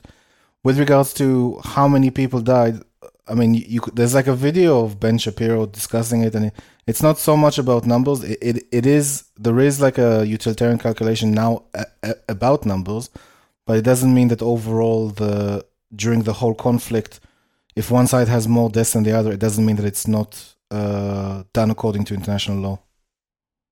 Okay, and Prime. Uh, that's a really good question. I hadn't really thought about it before. There's intent model when it comes to war crimes. Um, I, I guess I would say uh, yes. Um, you know, like you can't use chemical weapons against populations, um, or like radiological weapons. But like if there was a uh, massive like nuclear spill that happened from one of our plants um, into like Mexico, right? Our nuclear plants into Mexico, and it killed a, a fuck ton of people. Um, the fact that we didn't intend to kill all those Mexicans, I think, should factor in as to like not a war crime. But if we like took irradiated water and then like we poisoned their water source, then that would be something different. Uh, also, I would just okay. add, I would just add, mistakes some are not generally considered a war crime, but it depends. Okay. Um, next one is from Anonymous to PZH. Can you please explain the concept that nomadic groups that operate within a specific region do not have land rights in any capacity? Additionally, do you not believe in right to return, given that you believe that people who are more than two generations removed from the land no longer have any claim to the land? So it's. I don't think that nomadic tribes have access, have like property rights to the land if they keep moving and they don't settle on it. There, there have been some uh, non, not so much nomadic tribes that did have, that did settle and they did have rights. Uh, an example in the U.S., uh, where even the Supreme Court said that they have property rights and land rights, which I would agree with that as well. But in in in general, or like if you keep moving, then you don't own the area that you left. Um, what was the second option, second question? Uh, second one is additionally, do you not believe in the right to return, given that you believe that people who are more than two generations removed from the land no longer have any claim to the land? So, right to return, or basically what's called diaspora rules, depends on the country.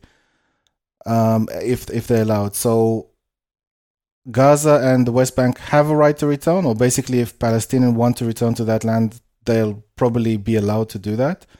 Uh, Israel has a diaspora rules for ethnically Jewish people, but so but so does Germany, Ireland, China. There are a variety of different countries that have uh, return for for the diaspora.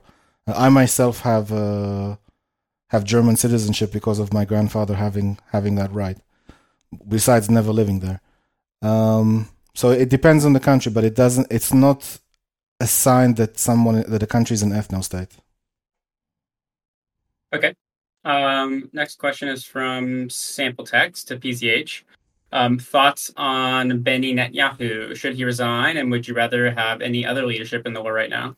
So I'm I'm not living I'm not living in Israel and I haven't lived in a while. Uh, in fact, I had to do research for this debate just to get uh, acquainted with, with some of the stuff. Um, I don't. I don't think Netanyahu is he should leave. Probably, uh, I am upset at the state that Israel is in in terms of its its politics because when I was still living there, we did used to have a left and a right. We did used to have the left and the right were like you know kind of like the Democrats and the Republican, like some seats and you win the whole thing. Now the the left is eviscerated um, there used to be a, a far left uh, party called Meretz. They don't exist anymore. It's basically right wing and center left at best. And to me, just uh, from a distance, it seems like the left uh, has been decimated because they didn't have an answer for the Palestinian problem. Uh, and I'm I'm I'm of the left, so they didn't have a good answer for how do you keep people safe, how do you keep people secure. Even even people who who are for Palestinian rights and one and like are are very le- leaning towards towards the left in this context would would have to agree that there isn't there aren't too many options for for them to keep them secure in terms of which political party can achieve that in Israel. And I think what's happening is that as a result of a left not existing, the right are becoming stronger and stronger. But I don't think it's the fault of the right. I think it's the fault of the left not having the right answers. Okay. Um, I, I I just like to address that uh, first part. Um, I don't know about um like nomadic rights is an interesting question. Yeah. Um, but I, I don't think this is uh contravening exactly what our friend PZH was was trying to uh, say. But I just want to make sure that we understand that uh, there were plenty Palestinians, thousands of them, uh, within villages, within actual settlement settlements. Yeah. Um, and uh, they were uh, urbanized um, as well, right? There were urban urban centers there. So I just want to establish that. But I, I don't think I don't think PZH disagrees with me there. So okay. Um, and last question from Paul, similar line of the Benny question. This is so this is also for PZH. Um, he was also asking if you wanted to get rid of Netanyahu, but that part was answered. But then the second part of his question was if you would prefer to have the DN party in office um, in Israel instead. I honestly don't even know who that is. The Deez Nuts party. Okay. You, you got me. It, it could have legitimately Yeah, be, again, it could have legitimately classic. been it could have legitimately been Israeli party. I wouldn't have known. Uh, no, no, no. Uh, that, that's Paul's weekly question. He likes to get people on that. Um, so don't worry, you're not the first and you won't be the last. Uh, and our final, completely non serious question that we also like to do, as is tradition, which is completely unrelated to the debate. This is for both of you. It's not a trick question. Question is Do you think it is more likely than not that somewhere in the universe right now there exists intelligent aliens defined as as intelligent as humans or more intelligent than humans? More likely than not. So over 50%, yes or no. I would say not. PZH I would say not. No. Okay. And Prime. I would say definitely um uh, uh, over fifty percent um that you know with the uh billions uh of planets out there. Um and uh life that may not look what what we expect it to be but might still be intelligent right? Life can could probably come in so many forms that we can't even imagine.